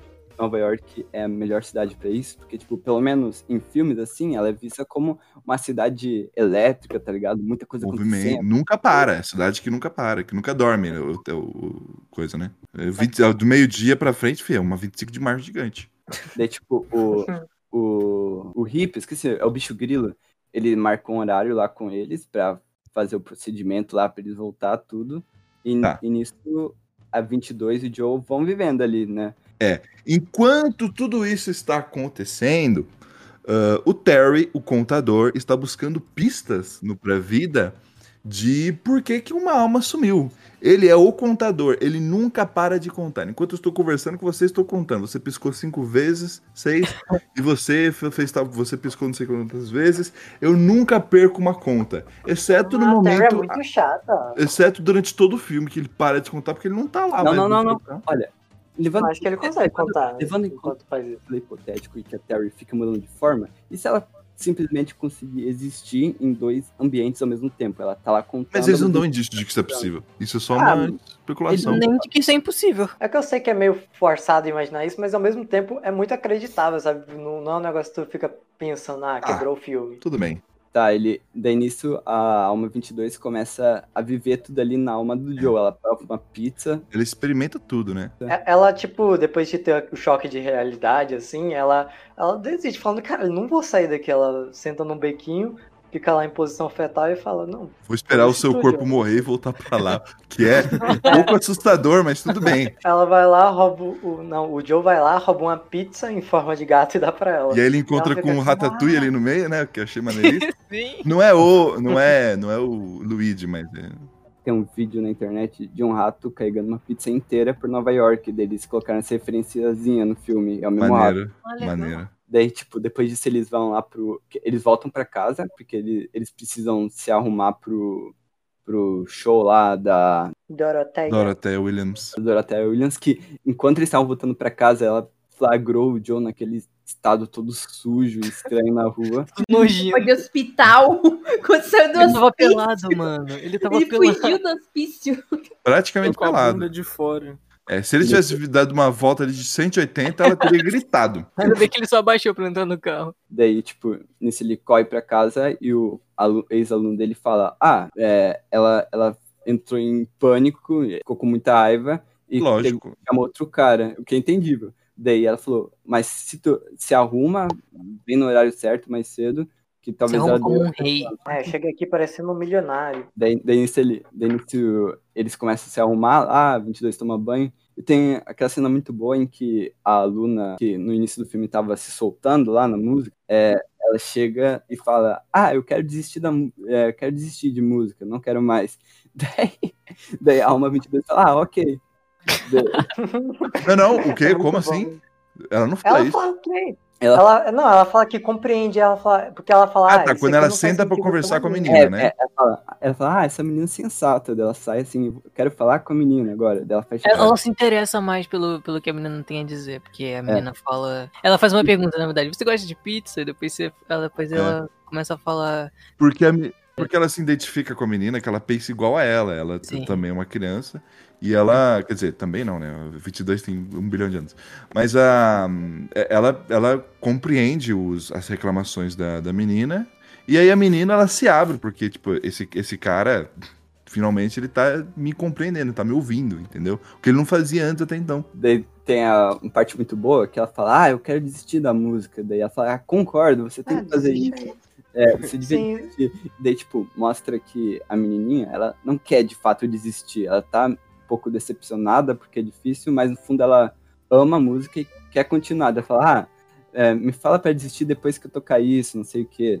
É, Ela acaba- Pra mim parecia negócio. que ela, sabe, um negócio de adolescente fresco. Foi o que pareceu pra mim. Ela queria ir lá pra falar, ai, isso aqui não dá pra mim, isso aqui é ruim. Aí a- a- o professor vai e fala, desiste mesmo. Ela fala, não, porra, não era pra Aquelas falar isso pessoas pra mim. falam. Aquelas Não, pessoas que ela falam, tava ai, numa crise. aquelas pessoas que falam, ai, eu desenho entender. tão mal. Olha que meu desenho é é uma obra de arte. Todo mundo elogia. É, Cara, foi- mas foi o que pareceu pra mim. E mais conveniente também foi o que fez a, a, a 22 olhar e falar, caraca, né? Ela começou a refletir um pouco sobre sentido. A criança fala, você acha que eu devia continuar? E ela fala, sim, claro.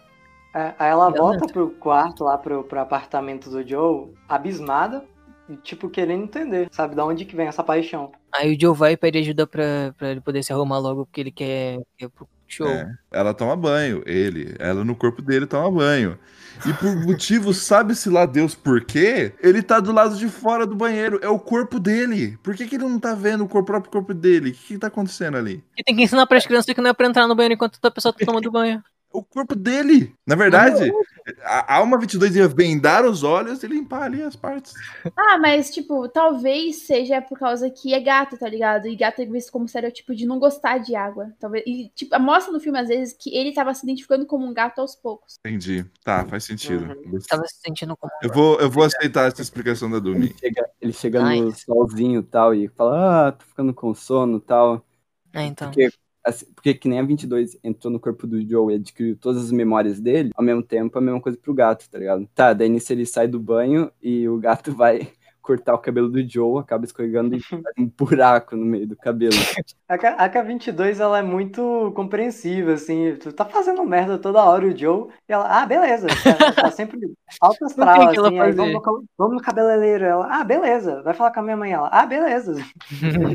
ah, ótimo personagem. Ela só tá aceitando e experienciando coisas novas. Ela É. tem a mente muito aberta. Ela Porque quer tá aprender. tudo novo pra ela. Inclusive, esse lance dela tá só coração aberto para o mundo, sabe? Experienciando as coisas.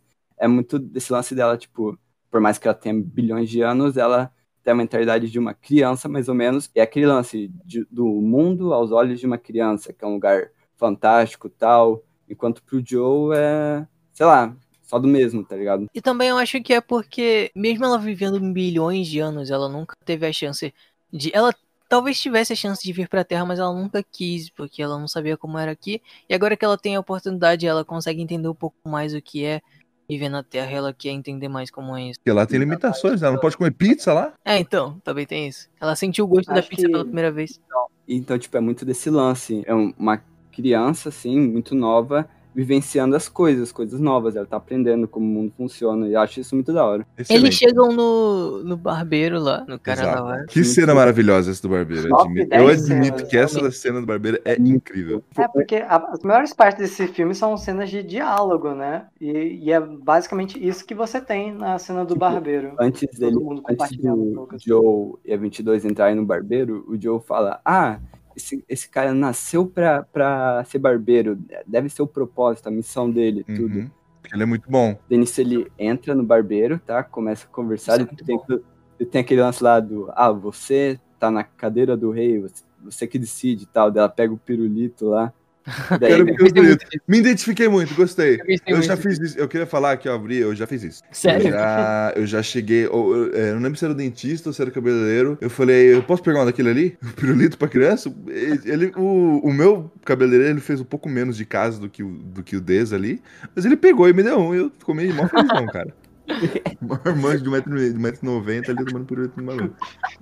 Me identifiquei muito. Eu gosto de pirulito. Eu, eu, eu, nisso eles começam a ter uma conversinha ali, daí eu não lembro muito bem o que ele fala, só sei que a 22 no corpo do Joe acaba falando: "Ah, mas você nasceu pra ser barbeiro, esse não é seu sonho?" Daí o cara fala: "Não, eu queria ser veterinário e tal, mas acabei virando barbeiro." E isso não significa que ele tá triste, tá ligado? Não significa É. que a vida dele não tem sentido. Ele fala, você, é, é, o, o que você mais gosta de fazer é ser cabeleireiro, né? Porque até então, o desgraçado do Joe nunca nem conversou com o cara sobre o assunto que ele queria, ele só falava sobre jazz, aquele Só babaca. falava de jazz, de jazz. E aí, é, o, o cara, ele, ele fala assim, mas você queria, esse é o seu, o que você mais gosta de fazer, o seu propósito. Ele fala, ah, eu gostaria de ser ah, um médico, veterinário, eu acho que era médico da marinha, alguma coisa assim. É, ele Olha. saiu do exército pra, tipo, cuidar É, da isso, filha dele e teve que virar barbeiro pra isso. pra Exato, tratar. porque, porque é, é mais barato ser barbeiro do que ser.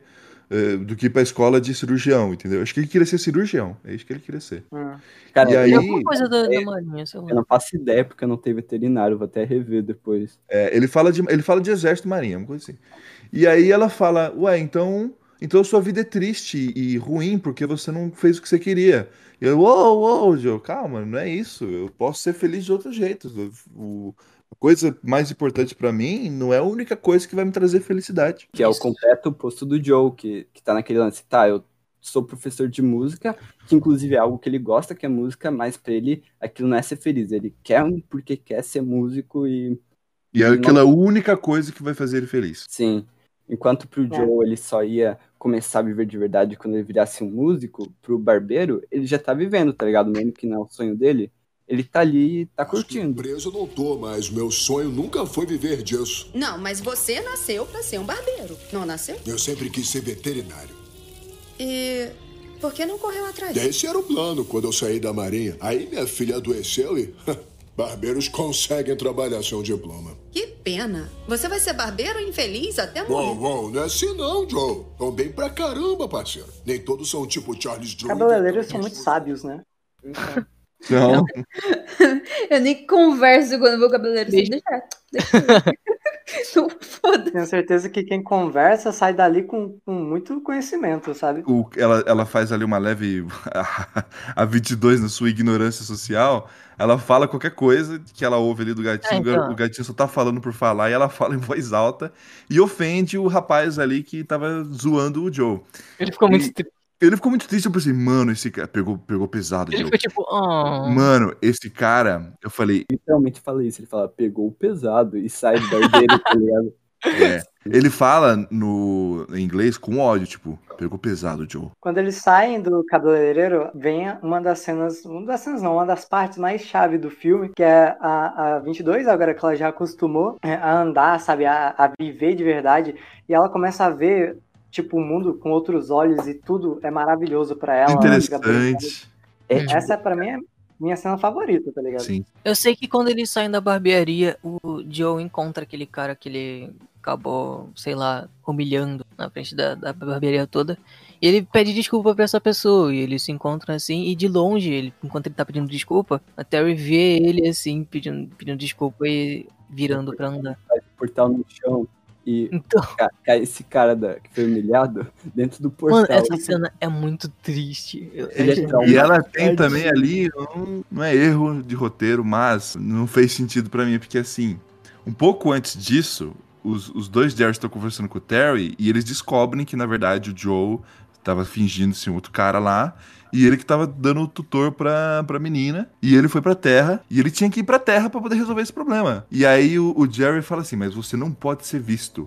Você não pode ser percebido. E aí o outro Jerry: Você não pode ser ouvido e nem visto. Eles dão muita ênfase pra isso. Você não pode ser visto. Não vai, senão vai dar uma merda inacreditável. E, e, aí, e aí o Terry vai e eles falam. É, acho que isso não vai dar nenhum problema, né? E aí fa- faz uma pequena pausa e aí vai pra próxima cena. E aí continua o filme. E aí ele chega nesse momento, ele não é só visto. Ele leva o cara pra outra dimensão ali. Ele vê Tira a ele- alma dele do corpo. Tira a alma dele do corpo, volta. Opa, desculpa aí, tá? Foi aí mal. Ele, ele vai na isso batata. Ah, mas, Mas só- se, tipo, isso só foi problema- um acidente só. e se o problema relaxa. que der não for pra eles e for sim pra pessoa que foi que viu eles? O mais genial é que ela fala: Ah, você ainda tem muita coisa pela, pela frente, se parar de comer esses processados aí. Sim. Eu É sério, para com os processados. Ela eu, fala. acho que, eu acho que o Noob virou vegano porque ele caiu nesse, nessa dimensão aí. Pode ser, pegou- pode ser. O que eu quero dizer assim, eles fizeram um drama pro cara não poder ser visto. É claro que ele ia ser visto. Na hora que ele falou isso, é, acho que não vai dar nada de errado. Era óbvio e previsível que ele ia ser visto de alguma forma. E aí isso ia gerar algum problema. E eu fiquei nessa, tipo, nossa, o que será que vai acontecer? Será que vai ter um colapso em algum lugar? Vai ter um desastre? Não, não aconteceu nada. Não aconteceu. Não, aconteceu. Acontece uma cena incrível, Nada. super engraçada. Aquilo nunca nem foi visto de novo, nem, nem foi mencionado de novo, não aconteceu Mano. nada. Não, mas aconteceu. Ela traumatizou uma pessoa Então, pro resto da vida dela. Como que isso é vai nada? traumatizada pra sempre. Ela vai ser tratada como louca se ela tentar falar isso pra alguém e, e se ela não. Isso não Ah, só prejudicou vai- o sistema. Isso foi Não, só um mas- cara. Só. Mas era pra prejudicar o sistema? Era só. Tipo, Então, vai não, que- a regra é que Só não fizeram. Esse alerta que, que ela deu, que, que os Zé deram pra, pra Terry não foi. Talvez não tenha sido por, por um problema que daria pro sistema inteiro, universo, multiverso. Talvez seria Certo. É só só, porque são normas, sabe? Tipo, a Traumatizar pessoa. é tipo- pessoas não é legal, tá ligado? Então, não sei, é muito legal, é um ser que você não entende. Acho que a pessoa que tá experienciando isso, né? Isso é muito. né, Vamos ser realista. 7,8 bilhões de pessoas. Uma ter dado problema. não- é. Não merecia aquele drama todo. Tá, vamos falar da cena Vamos continuar. seguinte, então, que é quando a, a- quando a 22 tá curtindo ali a vida, ela para naquele, naquela- naquele chão que solta vento, e aí o, o chapéu dela, dela voa, ela vai pegar e rasga a calça. Ah, não. Mais um probleminha pro filme. É. Pro- problema de história, no caso, tipo, pra narrativa. Sim, sim, sim. O cara explicando. Calma, eu tô tão chato assim. A gente tá ficando sequelado. Eu Já nunca sei, mais vi uma animação infantil do mesmo jeito. E aí, o que, que ele tem que fazer mesmo esse problema? Ele tem que falar com a mãe dele pra remendar a tempo da- do, do show da. Senão Quando deu ele ruim. Perdão, pausa, desculpa, eu esqueci, galera, de comentar a minha cena favorita do filme, a ma- mais favorita de todas, que eu esqueci de comentar aqui. Como? Diga. É quando ele entra no corpo do gato, cadê a alma do gato? E mostra uma cena de um Gato segundo, Ah, nossa! um segundo com a música e o gato, miau, subir. É a O gato morreu na mesma cena hora. do filme. Tadinho. Cuidado, morreu. Já era. Desculpa que eu tava vendo aqui nas minhas anotações, eu lembrei disso. Eu adorei essa cena. Nossa, essa Continuando. cena favorita. Favorita do filme. A top 1. Meu Deus. Uma ceninha de meio segundo, bicho, é um miau. Eles deixam bem claro que uma vez que você vai pro Great Beyond, Great Beyond você não tem como voltar. Então, É, mas é óbvio que isso foi refutado várias vezes no próprio filme, né? não, não, não, não refutado. Ninguém que foi pro pós-vida voltou. O Joe, o Joe, ele Não, ele tá quase- falando Não, ele daquele portal quase. branco lá. O Ele gato, quase chegou lá. Ele não a alma do gato, ela atravessou o bagulho ali, deixa eu entendido. aí. Atravessou? Ah, mas é uma alma de um animal, deve ter um monte lá guardado. Eu Acho que, acho que o alma do gato não chegou a passar pelo portão. Mas animal não tem nem alma, todo mundo fala. Mas mostrou a alma do gato. Não, Mostrou, mostrou o gato né, na, na escadinha ali É. subindo, mas não Eu mostrou ele entrando no portão. Eu acho, eu considero isso um erro de roteiro. Ah, não! o gato deveria estar morto. Não faz Ai, continua. Imagina ele sai do gato e o gato só cai mole no chão. Aquele gato não devia estar se movendo, ele deve estar morto, com os olhos abertos, branco, sem nem alma nenhuma. né? Isso seria Nossa, muito horrível. Eu prefiro como Imagina o filme, imagina o filme da prefiro Pixar, só que reeditado pelo, pelo Tom. Imagina que filme maravilhoso que ia ser. Seria Soul, sem erro de roteiro. que eu acho que essa foi a cena favorita do Thomas, do, do gato, da alma do gato, porque olha a C dele. É por isso que ele gostou do Joe entrar no gato. acho que não. É por isso que ele gostou do Joe entrar no gato. Eu gostei, Fer. Todo filme da Disney precisa ter um animalzinho ali. O animalzinho que fala. Inclusive, na thumb desse podcast, na arte, o Thomas com certeza vai ser o gato. Óbvio, né? ok. Ou será que não? Bom, o que acontece depois? Ele rasgou a calça. vai pra mãe ele dele. que vai pra mãe dele, né? É muito bom que ele chega lá, tipo, a sua mãe tá lá dentro. Ele fala, putz, ela já sabe. Porque esse lance, né, de mãe, de, de, de saber de tudo, assim, sempre tá atenado em tudo, fofoca, esse bagulho. Daí, Uhum. daí quando ele tá entrando no, no escritório da mãe dele lá, a, a mulher fala, ah, e o meu beijinho, Joe? Que seria um beijo na, bu na bochecha.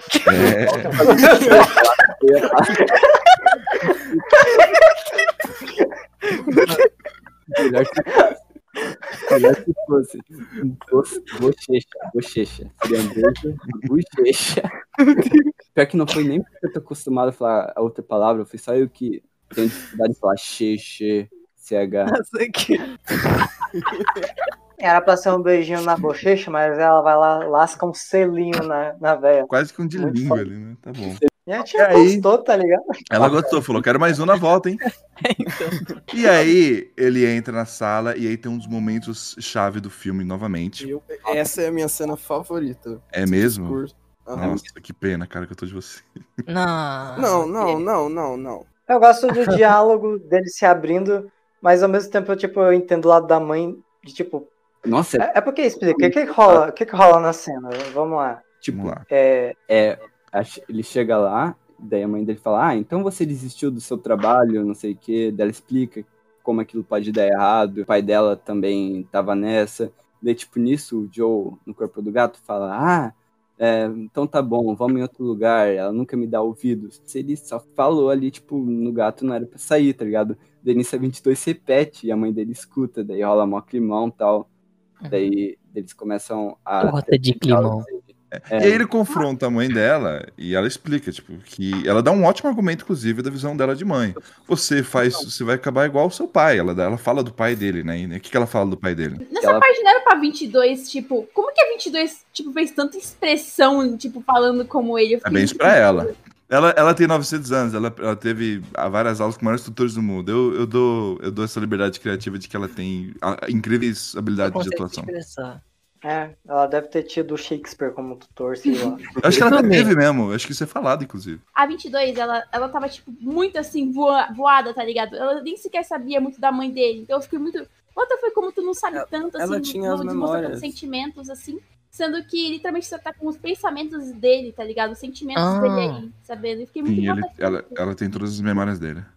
Sim, ela tem. Como que ela, tipo. Não, mas mas lembrando assim, ó, ó, você, como ser humano, você tem essas memórias. Às vez ou outra você lembra de tal coisa específica. Mas se estiver pensando, por exemplo, tô aqui gravando podcast, eu não tô lembrando do que a minha mãe me falou ontem, tá ligado? Tem que se concentrar. Tanto é que ela- quando ela começa a acessar assim, as memórias dela, ela fala, ah, que É.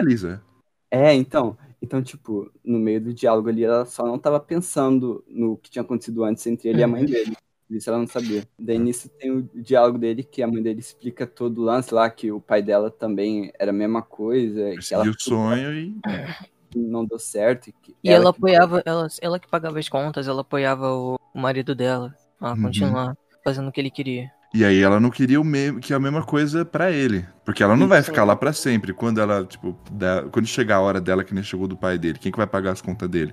É uma preocupação real de mãe. Eu, eu não tiro a razão dela de sentir daquele Eu jeito. também, na verdade, eu acho que eu pensar a mesma coisa no lugar dela. Porque o sonho do seu filho é ser músico, que é uma carreira super, super arriscada e difícil. É. Depende de sorte. e Uhum. quanto- enfim, daí tu vê ali, teu filho conseguiu um emprego fixo de professor de música. Pô, é uma coisa que meu filho gosta, ele vai começar a ganhar dinheiro com isso, vou apoiar Então. nisso, tá ligado?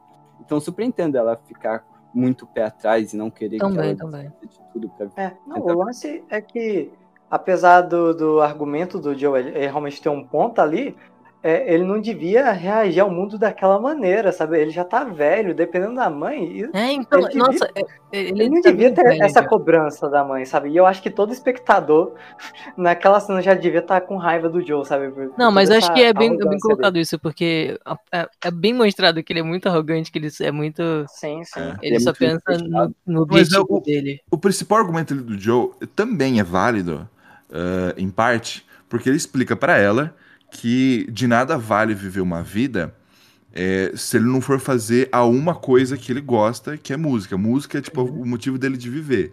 E se ele não fizer essa uma coisa, a vida dele não vai valer a pena. Ele deixa isso muito claro. Eu quero que vocês prestem atenção nesse momento, esse é um momento chave do filme, e porque eu vou voltar nele depois.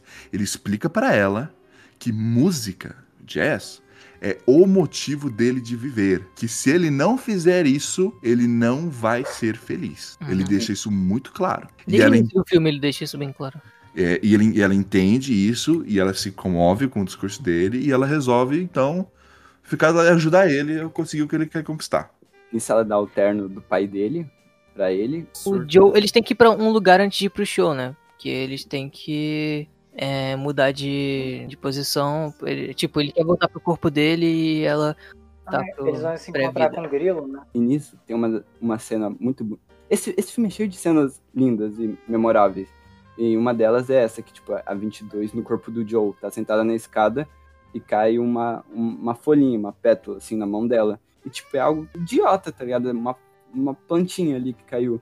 Mas pra ela tem todo o significado, porque esse filme tem esse lance de coisas do cotidiano que, olhando de fora, assim, não é nada demais, mas que no fundo te faz sentir vivo, é algo bonito. É, que nem ele fala, that's just old living. Sim. Vocês já tiveram um momento assim? Totalmente. Nossa, eu tenho pra caralho. Pra mim, lá, os momentos que eu mais me sinto vivo são nos momentos simples, sabe? Que você Sim. vê um graveto no chão, uma folha, um bichinho, Um e você tem uma grande reflexão. Não, eu tô falando sério. E você, de repente, tem uma grande reflexão sobre a vida, aquilo chama a sua atenção, você fica focado naquilo, e aí você tem uma reflexão sobre a vida, o universo, sua, sua, seu futuro, Não é sobre a reflexão em si, sabe? Mas é, é sobre o sentimento bom de paz que você sente nos momentos simples, sabe? E a paz, pra mim, é, é- é esse o motivo de viver, sabe? Uhum. É a razão, o sentido. Paz é o melhor sentimento possível. Ontem a gente tava conversando sobre um lance que rolou comigo esses dias. Que, tipo, eu tava fazendo um bagulho totalmente idiota, que não, não é nada demais. Eu tava, literalmente, jogando Fall Guys enquanto escutava um podcast. E, tipo, é um bagulho cotidiano, tá ligado? Eu tava jogando Fall Guys escutando podcast. Mas, Sim, por algum motivo, fazendo aquilo, eu entrei em um estado meio que de paz, assim. Eu fiquei muito feliz com aquilo. E, tipo, é um bagulho idiota, tá ligado? Eu tava jogando um jogo ouvindo podcast. É, eu entrei, tipo, em estado de paz, assim, eu fiquei bem comigo mesmo Legal. por estar feito aquilo. E talvez seja muito disso que a 22 estava sentindo. De Momentos simples. coisas, É. Totalmente. coisas simples que te fazem se sentir mais vivo, que te E completam. aí ela. E aí ela percebe que, na verdade, ela quer viver sim. Porém, que se ela voltar, conseguir o passe e dar pro Joe, ela vai ficar naquele pré-vida pra sempre. Ela surta e sai correndo. Exato. Na Ela hora do vamos ver, ela, ela falou, não, eu quero viver. Eu quero, I wanna live. Mas E esse corpo é meu. Não corre, não, vai ficar. É. E aí fica uma, uma, uma situação, tipo, é meio assim, babaca pros dois, né? Porque, primeiro, ela tá roubando a vida que é dele, né? Ela poderia simplesmente voltar lá pro, pro corpo dela mesmo e viver a vida dela. É, Ela podia falar, não, eu não quero te dar o passe, eu quero fazer o meu negócio. É, Eu entendo que ela saiu correndo porque ela surtou, mas ela podia ter pensado um pouco melhor ter feito isso. Mas tudo bem. Sim. E o Joe, do lado dele, ele não está disposto a sacrificar. Ele está disposto a sacrificar a vida dela. Mesmo. Ela, fala, eu quero viver. Ela fala, não, você não vai ver, você vai ficar lá pra sempre e eu vou pegar o meu corpo de volta. O que é parte correto, parte errado. Porque, por um lado, o corpo é dele mesmo, ele me- merece ter o corpo dele. É errado porque. Né? O Joe é o mais errado daí, porque assim. Errado porque ele já tá 22 morto. É, a 22 ela tá no pré-vida, ela vai nascer ainda, ela, ela tem o direito de poder nascer. Já Sim, o Joe, sim. ele É. morreu. Ele literalmente morreu, ele foi pro O Joe, ele tá só tentando burlar o sistema astral, entendeu? e tá Então. do sistema. Não é certo também a 22 começar a viver no corpo do Joe, o certo seria nascer. Mas se for colocar numa balança, o Joe tá mais errado aí. Tá, agora uma dúvida. Mas os dois têm que estar errado mesmo. Uma Acho que dúvida aqui. É o seguinte: é, o Joe, ele assim, ele teve lá o. Ele se separou do corpo dele porque ele teve o trauma. Mas assim, ele não morreu. O corpo dele tá vivo ali, funcionando os órgãos dele, o cérebro, tá tudo tá funcionando. Ele tá praticamente intacto, inclusive. Ele só bateu muito forte com a cabeça. Ah, então, assim, no, no final de tudo, o plano do bicho grila deu certo. O- ele só teve ali um problema porque eh, ele meio que agarrou ele no 22 e cada um caiu no corpo errado. Mas ele pode simplesmente voltar pra casa, eh, deixar o corpo lá. E aí ela vai junto com o bicho, bicho grilo ali. Ele, tipo, ela, ela volta pra terra, viva lá, pega o bilhete dela e volta pra terra no corpo dela mesmo. E o Joe simplesmente pega o bicho grilo. Vamos tentar fazer aquele negócio do círculo de novo, mas dessa vez sem a 22 do meu lado. E ele volta pro Verdade. corpo dele. É, a, a 22 ia poder nascer enquanto o Joe podia viver. Mas se bem que a Não, Terry porque se eles faz voltassem mesmo, pra né? lá, a Terry ia pegar ele e ia mandar ele pro. Não, mas até então, o Terry ele só aparece depois. Até então eles não sabem nem da existência do Terry. Verdade, eu não tinha pensado. Se eles tivessem parado pra pensar sabe, 10 mas segundos, Terry sabe a existência dele. Não, é, é- todo mundo surtou ali. Foi um col- colapso de arrogância de ambos lados e aí Eu merda. acho que se isso acontecesse. É porque, tipo, o plano dele já ia dar certo desde o início, só que ele não sabia disso. Ele era um teste, ele nunca tinha feito isso antes. Sim, sim. Então ele não tinha como ele saber se ia Mas dar no certo. momento em que eles caíram ali, cada um no corpo, e o corpo do Joe tava vivo e funcionando, por mais que seja 22 ali, pronto, funcionou o plano. Era só fazer de novo, só que dessa Mas o vez sem, tava fechado, ele não sabia disso. Só que sem, sem tanta. Entendeu? Era, era só isso. Enfim, antes da gente ir pra frente, eu queria comentar alguns comentários do Joe, que, tipo, a 22 tá falando, ah, e se o, o meu propósito, a minha missão de vida seja andar ou observar o céu? Daí o Joe fala, não, isso aí não é propósito, só são É. coisas. Isso é só viver. Isso é E só viver. paixão e.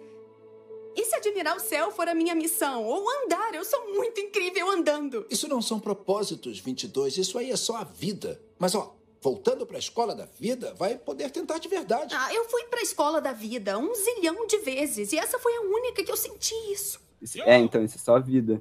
Então, o Joe tem, a- ainda tá muito com essa mente fechada do que, pra ele viver, é só ele conseguir o objetivo dele, o que ele mais quer na vida, para aquilo ali é viver. As outras coisas em volta, essas coisas. Tanto que ele fala externas, isso no, no discurso.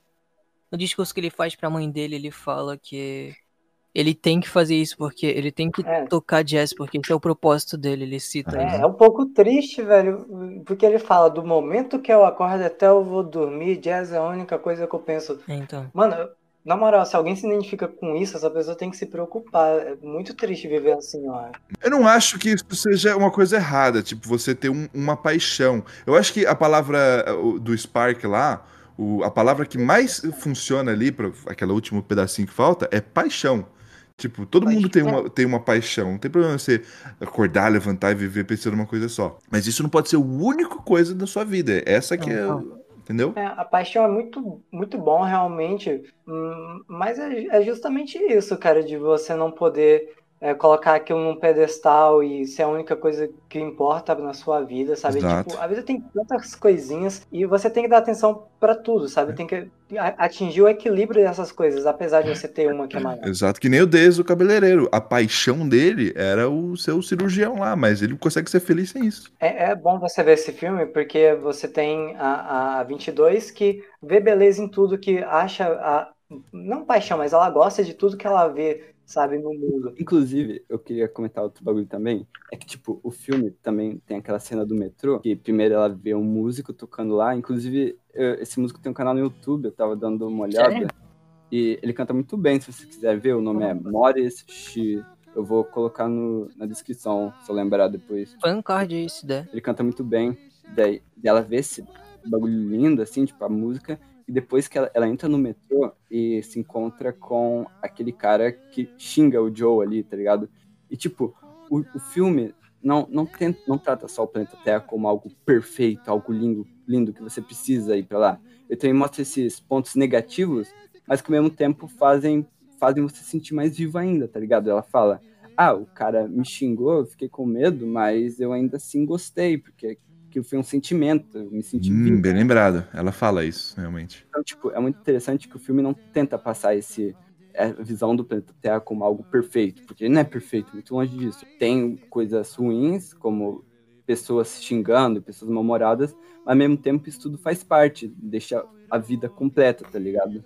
Você se sente vivo com esses sentimentos ruins, tantos ruins, tantos felizes. Você precisa dos sentimentos ruins para os sentimentos bons fazerem sentido. Sim. Daí nisso a Terry consegue pegar ele e enquanto eles estão o Joe tá perseguindo a 22, eles caem no portal da Terry e voltam lá pro universo pós pré-vida.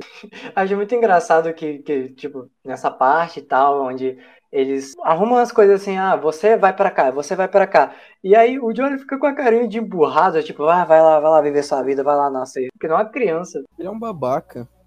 O Joe é muito Que isso? Ele é mesmo. Ele é muito Isso ele é. é, ele tem uma redenção no filme. Verdade, é praticamente um vilão que tem uma redenção no final. Praticamente isso. Ele é, ele é assim, o vilão. Eu Vilão encaro ele como. Eu vejo como. Sim, depois que a 22 ela, ela volta da Terra, ela, eles veem que ela consegue completar o, o ticketzinho. É, tá completo, na verdade, o Tá ticket completo dela. agora. E ela dá o bagulho pra ele. Ela e joga ele- na cabeça dele, na verdade. É, então. É porque ele fica cobrando, cobrando, cobrando, ela, tá, toma essa porra. Não, é ela isso. fala isso, tá ligado? O, o é que é bizarro, de novo. Tipo, ela deixou claro que ela quer viver e ele fala: Não, a gente tem um acordo, me dá aí a sua vida e eu que vou usar. Isso aí, isso aí é meu, não sei o que lá. É bizarro, cara. Eu fiquei assustado com ele. Eu- eu- isso é muito É. mais cruel do que muitos vilões que eu já vi até hoje. E a carinha que a, que a 22 faz nesse momento é, é, é tocante, porque ela tá com a cara de perdida, total, tipo. É muito triste essa parte, velho. Meu Deus do céu. Só isso, ele só não fala, não, você vai me dar sua vida aqui porque a gente tem um acordo. Ele ainda É manda o um diabo. ele ainda manda pra ela o lance tipo, não, tudo aquilo que tu sentiu, tu só sentiu porque você estava no meu corpo. Então, Eu o sim. cara mais babaca. Aquilo é meu propósito, é minha missão, você não sentiu nada, tá ligado? Você Ele- não tem propósito. Acho que ele manda essa, inclusive. Destruiu o coração da 22 ali. É. E aí ele pega, aceita e vai. É. Vai meio emburrado, mas vai. E- aí, quando ele volta. Ele vai, tipo, pro, pro grande show dele, que ele tanto Tem uma esperava. cena que me deixou muito. meio. meio- essa, essa cena me deixou meio, meio frustrado. Porque ele, ele arruma tudo, ele arruma o terno, ele pega o, o ticket, pula pro corpo dele de volta, corre pro show e ele vai falar com a moça e ela deixa ele entrar. E, é, e, e não, e ela ainda fala, tipo, ele fala, você vai me deixar porque senão você vai cometer um erro sua. Tipo, ele xinga ela praticamente. E ele fala, ele- aí ele dá o discurso dele lá de que música é tudo, é a única coisa importante na vida dele. E ela fala, ah, você é arrogante, hein? Tá bom, vamos lá. É porque eu entendo o lado dela, porque ela só quer qualidade. E se um cara tá determinado daquele jeito, ele deve ter qualidade. Então eu entendo ela Então, aceitar ele. Mas Ela isso fala- me deixa meio. Ela fala assim, você tá se achando fodão, não sei o que. É disso que precisa, ela fala. Então. Mas a gente pulou uma cena muito importante, gente. Tipo, depois que a, que a 22 joga, o, qual é o nome? Ai, o não, é adesivo lá. verdade. Chega um Jerry e fala: "Ah, Eu tô curioso, o que que tu fez pra, pra convencer ela? Ah. Aí, aí ele fala, ele fala lá uma coisa e tal, e ele pergunta: Ah, mas eu ainda não entendi, qual é o propósito dela mesmo? E o Jerry vira e fala: Propósito? Não tem Não existe propósito. Vocês Não existe os humanos e suas palavras simples, sei lá, alguma coisa assim. É, foi isso O que mesmo. acontece é que ele entra no show e ele toca, ele tem o grande sonho dele realizado. Ele realiza o sonho dele. E aí ele, depois de terminar o show, é, a moça fala que você tá dentro. Ou seja, ele conseguiu que ele, que ele faz parte do quarteto. Ele sai na frente do, do clube e ele fala: é, Eu consegui o que eu sempre quis, mas eu não tô me sentindo como eu achei que devia me Ele sentir. ele fa- não, ele falou, tipo, e agora? Daí falou, ah, a gente volta amanhã e faz tudo de novo. Ele fala, ah, pensei que ia ser diferente. Daí nisso tem até aquela metáfora do peixe no oceano, que tava procurando o oceano, mesmo ele já estando no oceano, aquilo ali, aquilo ali só É, era ele tá procurando o oceano, né? Só, mas ele tava nadando na água o tempo todo. E quando ele encontra um cara lá e pergunta: lance. Onde que fica esse tal oceano, né? Ele fala: Você tá nele, amigo. Não, isso aqui é água, não é o oceano. Isso diz muito sobre, tipo, essa natureza humana de estar sempre procurando por algo, por algo assim, tipo, por uma. sempre em busca de um objetivo, seja um trabalho, como o Joe ali, trabalhar com música, en- enquanto não tá curtindo, não tá gostando do que você já está vivendo.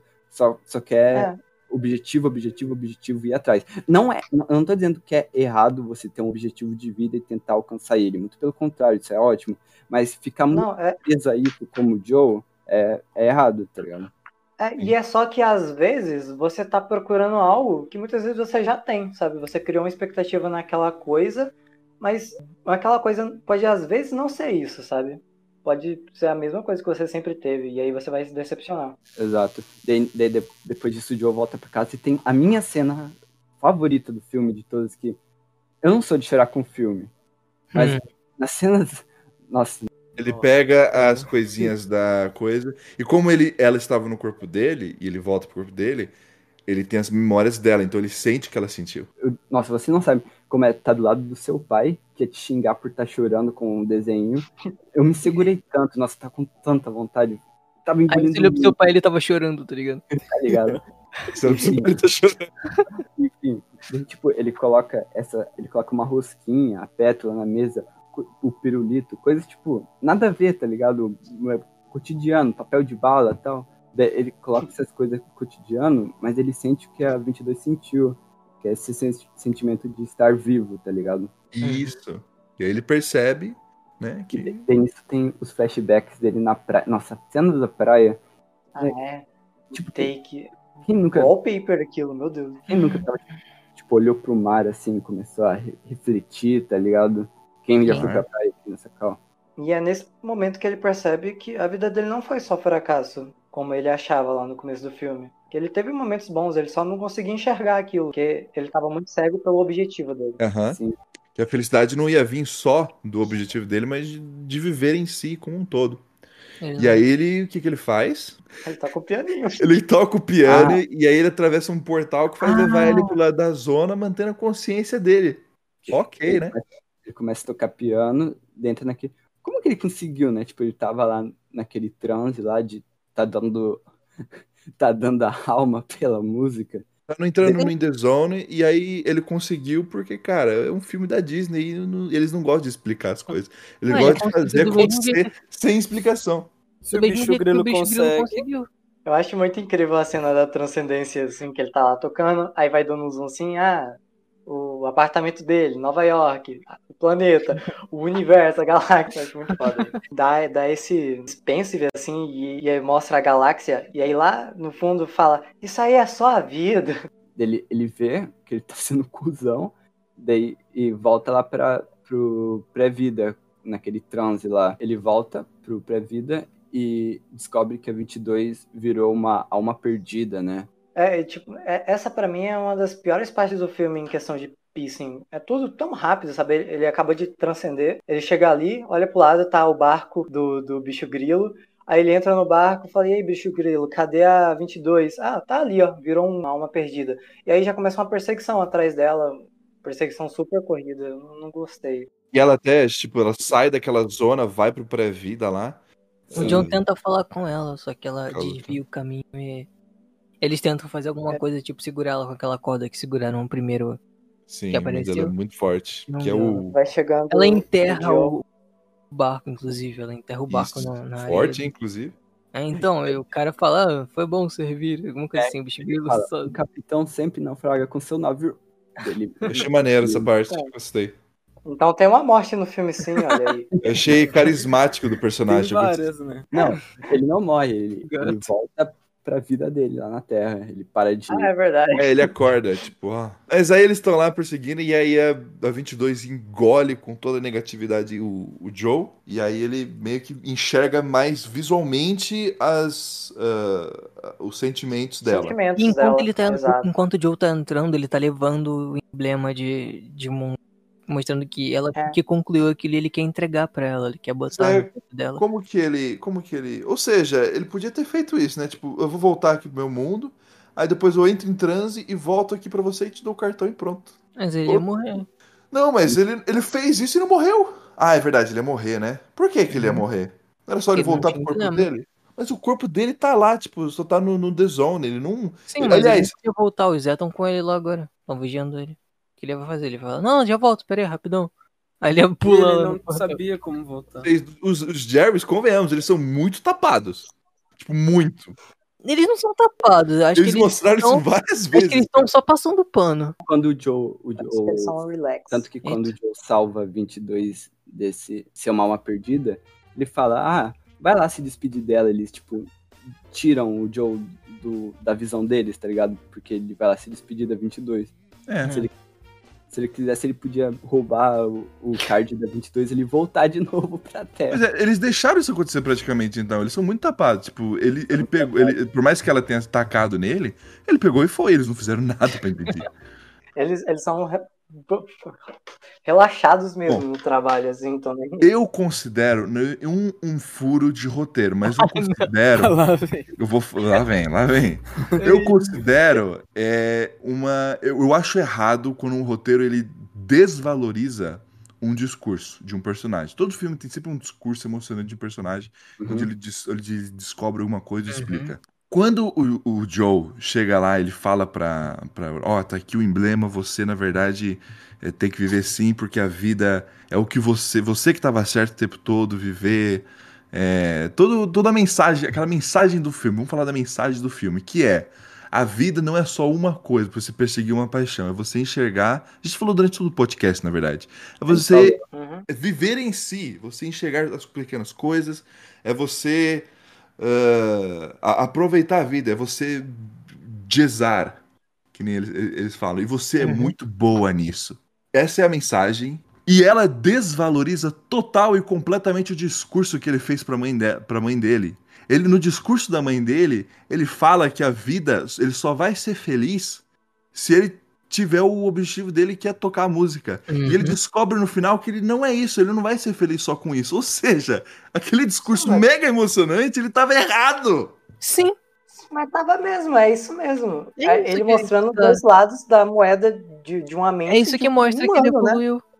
Ele via o- um bagulho que era errado e que o filme fala que, que não é assim que funciona. Mas aí a cena perde completamente- completamente o sentido. Não, completamente não. Tipo, ele tá desabafando, ele tá botando sentimentos pra fora. Eu acho que esse é o valor daquela cena. E o Joe não vai Somente deixar. isso. E o Joe não vai deixar de correr atrás de um dia virar um músico. Mas ele só não vai ter aquele olhar é, muito fechado sobre isso. Que eu, eu preciso. Eu acho que ele vai procurar direto. outro, outro Vocês viram o filme agora, duas né? vezes, não viram? Quando chegou essa cena, vocês senti- conseguiram sentir alguma coisa? Porque quando eu vi o filme pela segunda vez, eu não senti nada nessa cena. Porque eu sabia que todo aquele discurso que ele tava fazendo era nada. Eu preferia que ele tivesse morrido.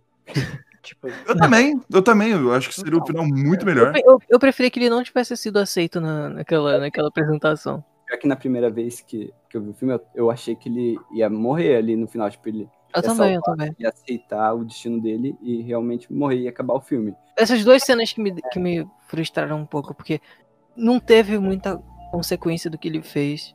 Isso, isso, essa... Não, é porque assim, ó, olha, o que eu esperava é que ele ia morrer, mas pelo menos ele ia morrer feliz, porque ele finalmente entendeu Então. que a vida não era só aquilo e morreu. Era pra ser aquilo. Eu, eu acho que isso serve como um, um, sabe, final alternativo. Você É. interpreta do jeito que tu quiser, mas como é um filme Pixar, eles não vão fazer esse final, tem aquilo. Tem aquela ceninha dele vivo no final. E ele, ele morreu, tipo, após ter feito o maior sonho dele, que era transformar um músico, mas pelo menos ele foi com esse pensamento de que, tá, não é só isso. É, é, eu gosto de música, eu, eu lutei por isso, eu queria isso, mas não era só isso. Tem outras coisas na vida que importam. E Uhum. ok. O pensamento E- dele mudou. e nisso ele poderia morrer em paz, tá ligado? Mas, mas eu também gosto do final original do filme, que, que ele volta. Tá, vamos chegar lá, vamos chegar lá ainda. Vamos falar disso. Então, sobre, essa, sobre a cena que você falou, do, dele, de, da cena perder o valor, sei lá, o discurso dele perder o valor, eu acho que é, o, aquela, aquele discurso que ele fez foi mais o desabafo de tudo que ele pensava que ele queria falar pra mãe dele. Tudo que ele não falou porque ele tinha medo de como ela ia reagir. E ele falou porque dessa vez ele tinha realmente uma chance, oportunidade, ele não queria perder essa oportunidade. Então acho que essa cena foi só, foi só o desabafo dele. Um desabafo, mesmo ele estando errado, foi assim, tipo, um desabafo Uhum. pra ele mostrar os sentimentos dele. Sim. Que nem um, adolesc- que nem um adolescente. Muito bom. Imagina, o filho vira e fala, mãe, eu quero me matar, porque é é basicamente isso que ele fala, como se ele tivesse. Que a única coisa que, que serve na vida dele é a música e ele vira isso pra mãe. Então acho que a mãe vai fazer o quê? Tá ligado? A mãe vai ajudar, claro, tá com medo do filho se matar. Bom, o que acontece depois, então, que ele faz a redenção dele lá? Ele vai pro pós-vida, né? Porque eu. Ele salva sim. 22 e a, 20, e a 22 vai viver, né? Ela pula naquele portal pro planeta Terra e vai aí pro corpo de alguma criança nascer e viver a vida. O corpo dela. É voltando na cena lá que a- eles entram pelo, pelo dimensão do The Zone pela primeira vez. Tudo que ele precisa fazer é que alguém tá com uma pedrinha na cabeça dele pra pup, acordar e voltar lá no piano. Na verdade, né? Tudo que ele precisa fazer era isso. Eu Verdade. podia combinar com alguém, ou faz isso aqui em tal momento, tá com a pedrinha. Eu queria falar que eu adoro é, esse tipo de mensagem, onde o filme trabalha o tempo todo naquela mensagem. Não, existe um propósito, existe essa coisa, mas chega no final, fala, não, isso nunca existiu, cara. Isso aí foi tudo a tua mente que, que criou, sabe? É, isso tem no, no Kung Fu Panda, por exemplo, sabe? Que eles ficam sempre querendo mostrar que tem um segredo, tem, tem uma receita secreta, tá ligado? O filme inteiro. E quando chega no final, que tá tudo, tudo triste, tudo, tudo desolado ali, todo mundo triste, o, o pai do povo vira pra ele e fala: Não existe ingrediente secreto. E aí ele entende que é ele, Uhum. sabe? E aí ele entende a mensagem do, do pergaminho do dragão, né? É legal essa cena, eu gosto muito desse filme. Demais, demais. E eu acho que é a mesma vibe aqui quando ele vira pra, pra 22 e fala: Não existe esse negócio de propósito. Eu, gostei, eu gosto muito dessa mensagem. Sim. Só queria dizer isso. E aí então ele vai lá, tá subindo lá pós-vida, Deus sabe lá por quê, mas ele tá. E aí chega o Jerry e fala: Bom. Ele chega, ei, a gente vai deixar você viver. É, por quê? Ah, porque sim. Porque é um filme da Disney e precisa ter um final feliz, por isso. Ia ser muito legal se eles tivessem um diálogo parecido, tipo, é, a gente vai deixar você viver. Por quê? Porque roteirista da Pixar aqui, ó, Anthony Cara, não era difícil arranjar um motivo ali, mano. Eles podiam trabalhar um pouquinho, pegar alguma coisa Mas do começo do teve. filme. Teve. Motivo. Teve um motivo super. Ninguém conseguiu é, achar o, o. Não é propósito, a missão da 22. Ele conseguiu. não, não. Não foi por isso. O, que é- o motivo que ela deu foi o seguinte: foi assim, só uma, uma brincadeira de palavras ali, um misterinho do roteirista, pra falar assim, ó. Nós, geralmente, somos os que inspiramos. Mas pela primeira vez, nós fomos inspirados. E é por isso que nós vamos te dar uma outra chance. Ela abre a portinha. Eu acho que esse filme todo só aconteceu porque eles estavam eles estavam muito sem nada pra fazer.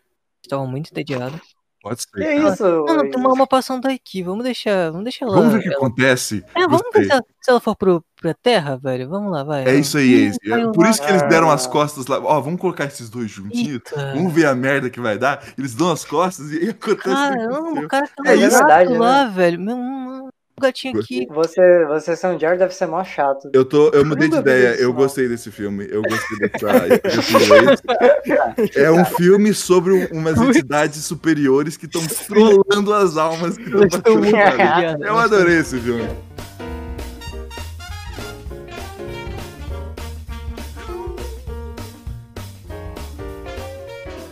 Vamos, vamos dar uma conclusão agora de cada um, o que, que achou. O filme tem essas falhas de universo, Falhas. do universo em volta, mas a questão é, a mensagem funciona muito bem com o filme. O filme passa o que tem pra passar, pelo menos pra gente. Eu fico me perguntando, como que uma criança assiste Soul? Ela- Exatamente.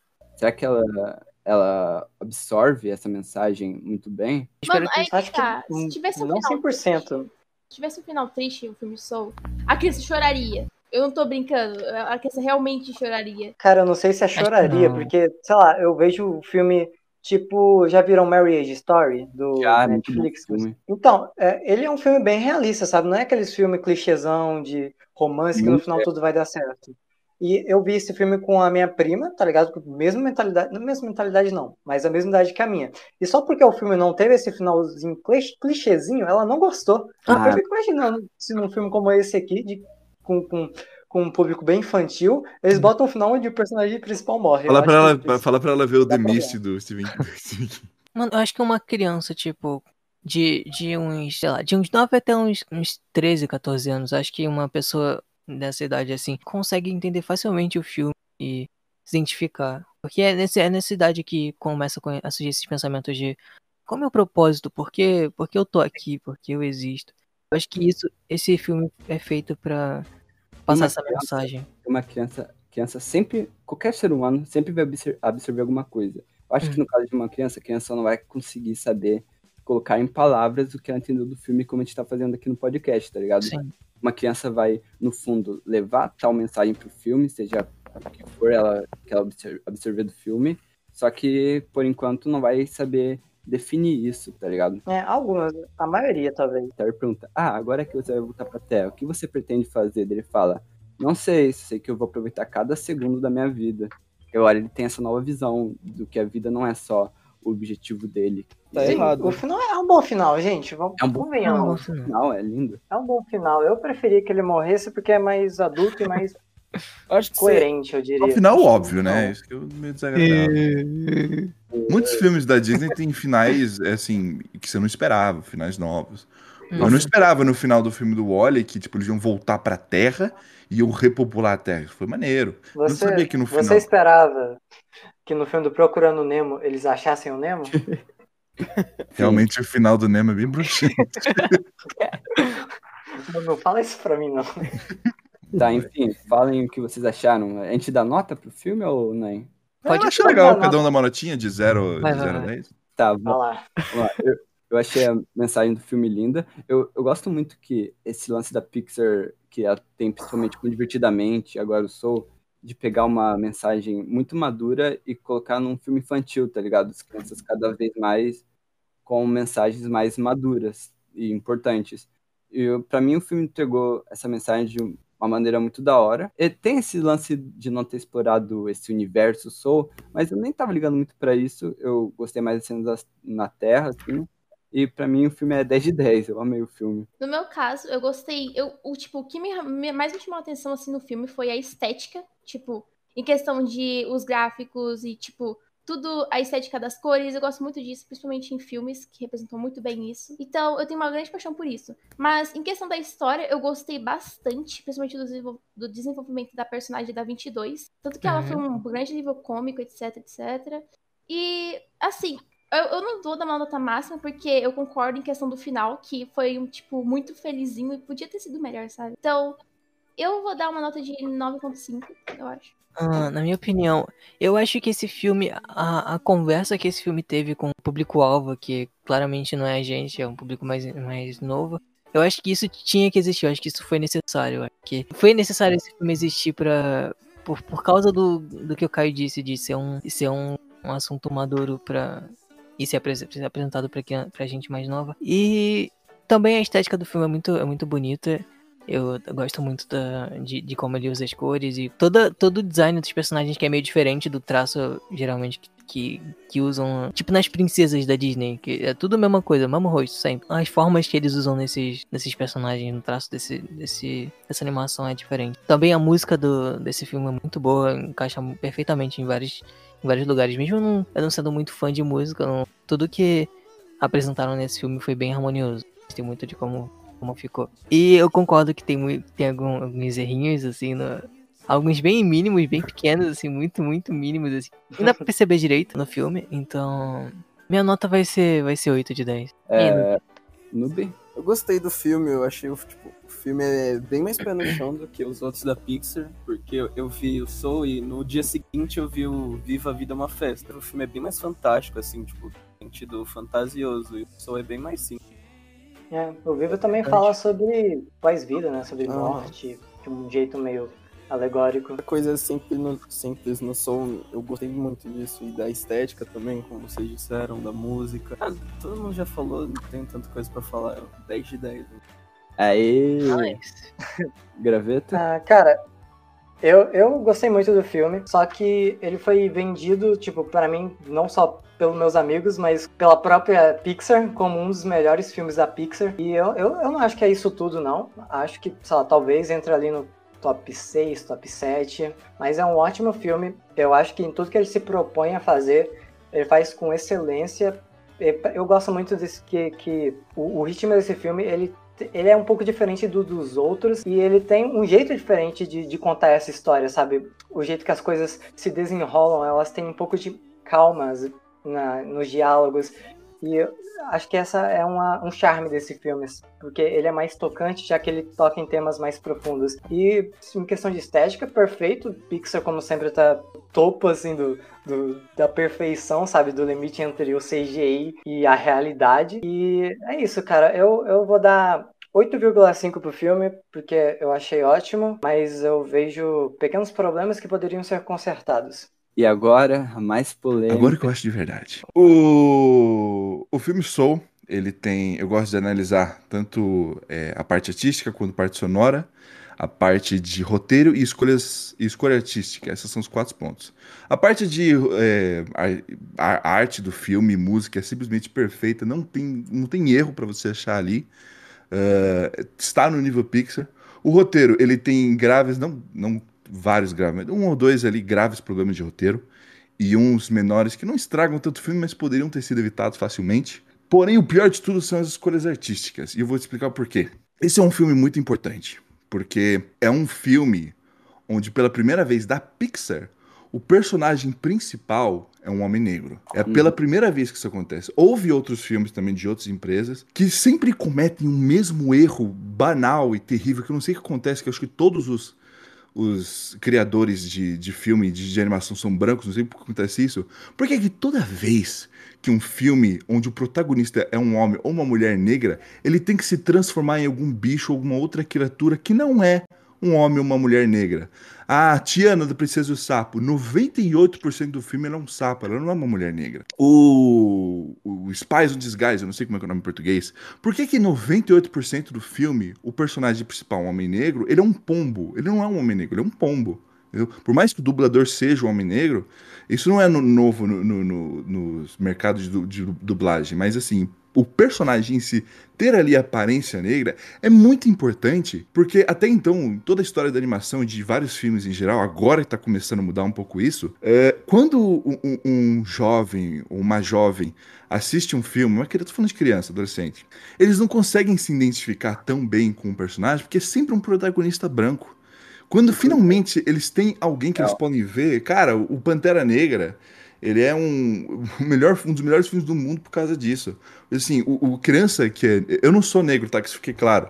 Eu não posso falar como um negro, mas eu posso falar sobre. É, porque isso é dito por todo mundo. Quando ele vê ali o, o Pantera Negra, ele tá vendo, nossa, eu, com a minha cor da minha pele, eu também posso ser um herói. Entendeu? Até então ele não conseguia falar isso. E a Disney, eu acho que, não sei porquê, desde uns há décadas que ela tem essa esse, esse, esse- mano a Disney é racista né? Eu vou falar aqui abertamente eu acho que a Disney é racista e ela e ela esse filme ele foi pra mim uma montanha russa de constrangimento e preocupação porque assim é isso o melhor que a, que a Disney que a, a Disney cara consegue fazer com um filme com um protagonista negro, é no, nos primeiros nove minutos do filme transformar ele em alguma outra coisa. Todo filme, cara, com personagem negro, com um protagonista, finalmente aparece um personagem negro como prota- protagonista, ele se transforma em alguma outra coisa que não é. Ele, no caso aqui do Soul, ele se transforma no personagem verde. O- alguém aqui do Vazio Cósmico é negro? Eu não conheço vocês, eu só vi O uma Logout. foto do o Logout. Eu, Logout. Pois, O Logout devia estar aqui nesse podcast. Eu não sei, eu não Até ele sei não dele. assistiu. Mas eu não sou negro e eu me senti absurdamente incomodado quando a 22 entra no corpo do Joe e a primeira coisa que ela fala, ah, eu tô num corpo, que nojo, que desagradável, que terrível. Ela olha pra mão dela.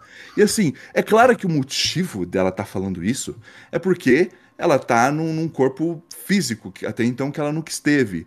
Mas é, um, é muito insensível da Disney fazer esse diálogo nessa circunstância. É porque a gente, a gente, a gente ainda a gente tá em momento de transição. O cinema tá com mais é, representatividade, mas ainda tem, tem que ter muita sensibilidade para falar disso. A gente não tá, a gente não tá numa época ainda em que pode tratar um filme assim de qualquer jeito.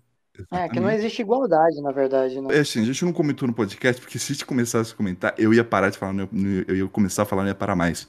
Porque assim, ele é cheio de microagressões dentro do filme. Por exemplo, por que que a história do filme é um protagonista negro que o objetivo do filme é ele salvar a vida. Ele tá morrendo, cara. E o objetivo do filme é esse protagonista negro salvar a vida de uma mulher branca. Por quê? O, o que mensagem que as pessoas que se veem no Joe, as crianças que se veem no Joe, veem quando ele morre aos nove minutos, quando ele finalmente conseguiu o objetivo da vida dele. E outra, existem outros momentos também que são muito, muito constrangedores.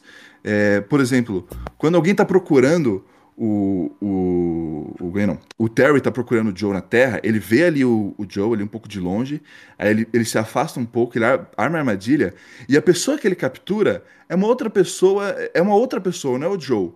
É, ele, ele, ele se confundiu só porque o outro cara também é negro. Isso é uma, isso é uma microagressão muito comum que acontece o tempo todo na vida de todo mundo.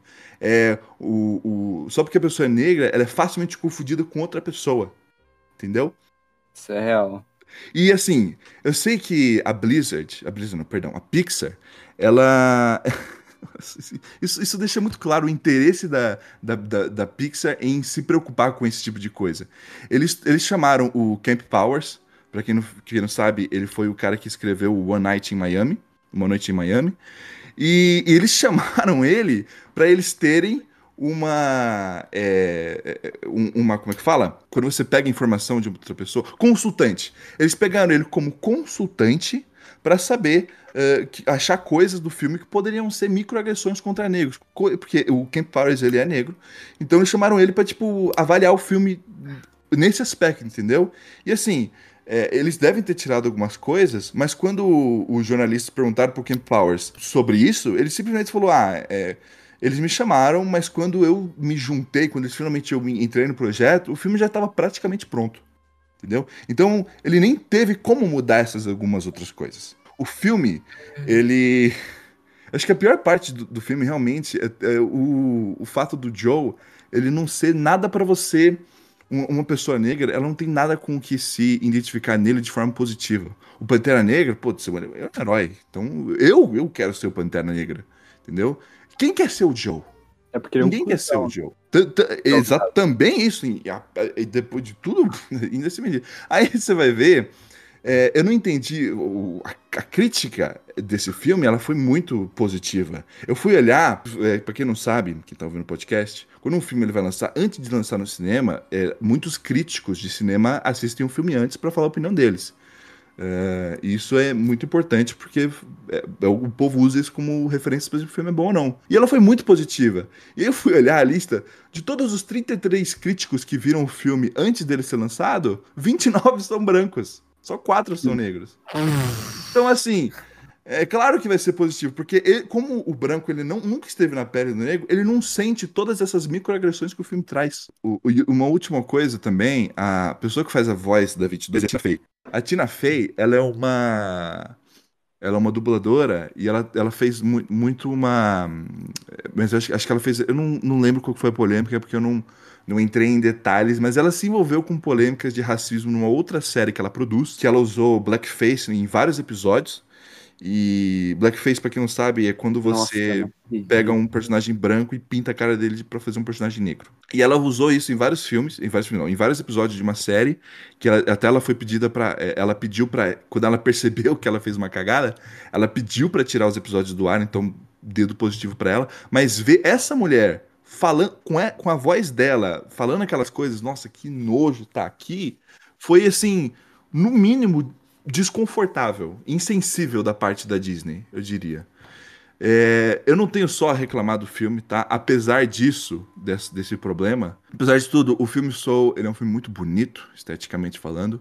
Ele traz uma mensagem muito importante que eu acho simples, mas apesar dela ser simples, eu reclamei disso antes, apesar dela ser simples, ela é muito importante. Talvez a mensagem mais importante de todos os filmes da Disney até hoje, que é a mensagem de você. É, você não precisa ser uma pessoa de mega sucesso para ser feliz. Você pode ser um cabeleireiro que nem o 10 e achar felicidade na sua vida com, em outras coisas. Você não precisa seguir só a sua paixão. Eu acho que isso é muito importante, principalmente na época que a gente está vivendo agora, onde as pessoas se cobram muito de, de ter um, uma carreira, um objetivo único.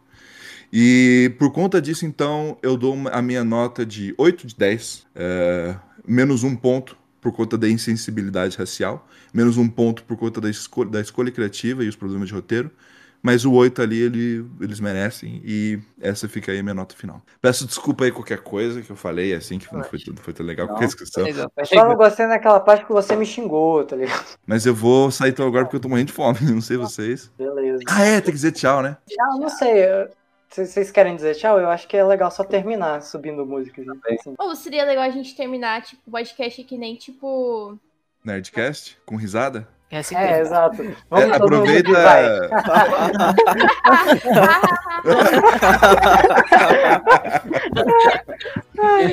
Coloca essa risada naquela hora que o. Acho que foi o graveto que falou: Só não gostei daquela hora que você me xingou, não sei o que lá. E aí coloca Verdade. naquele Sim. momento, assim. Eu não gostei da hora que você me xingou. As risadas mais falsas do mundo.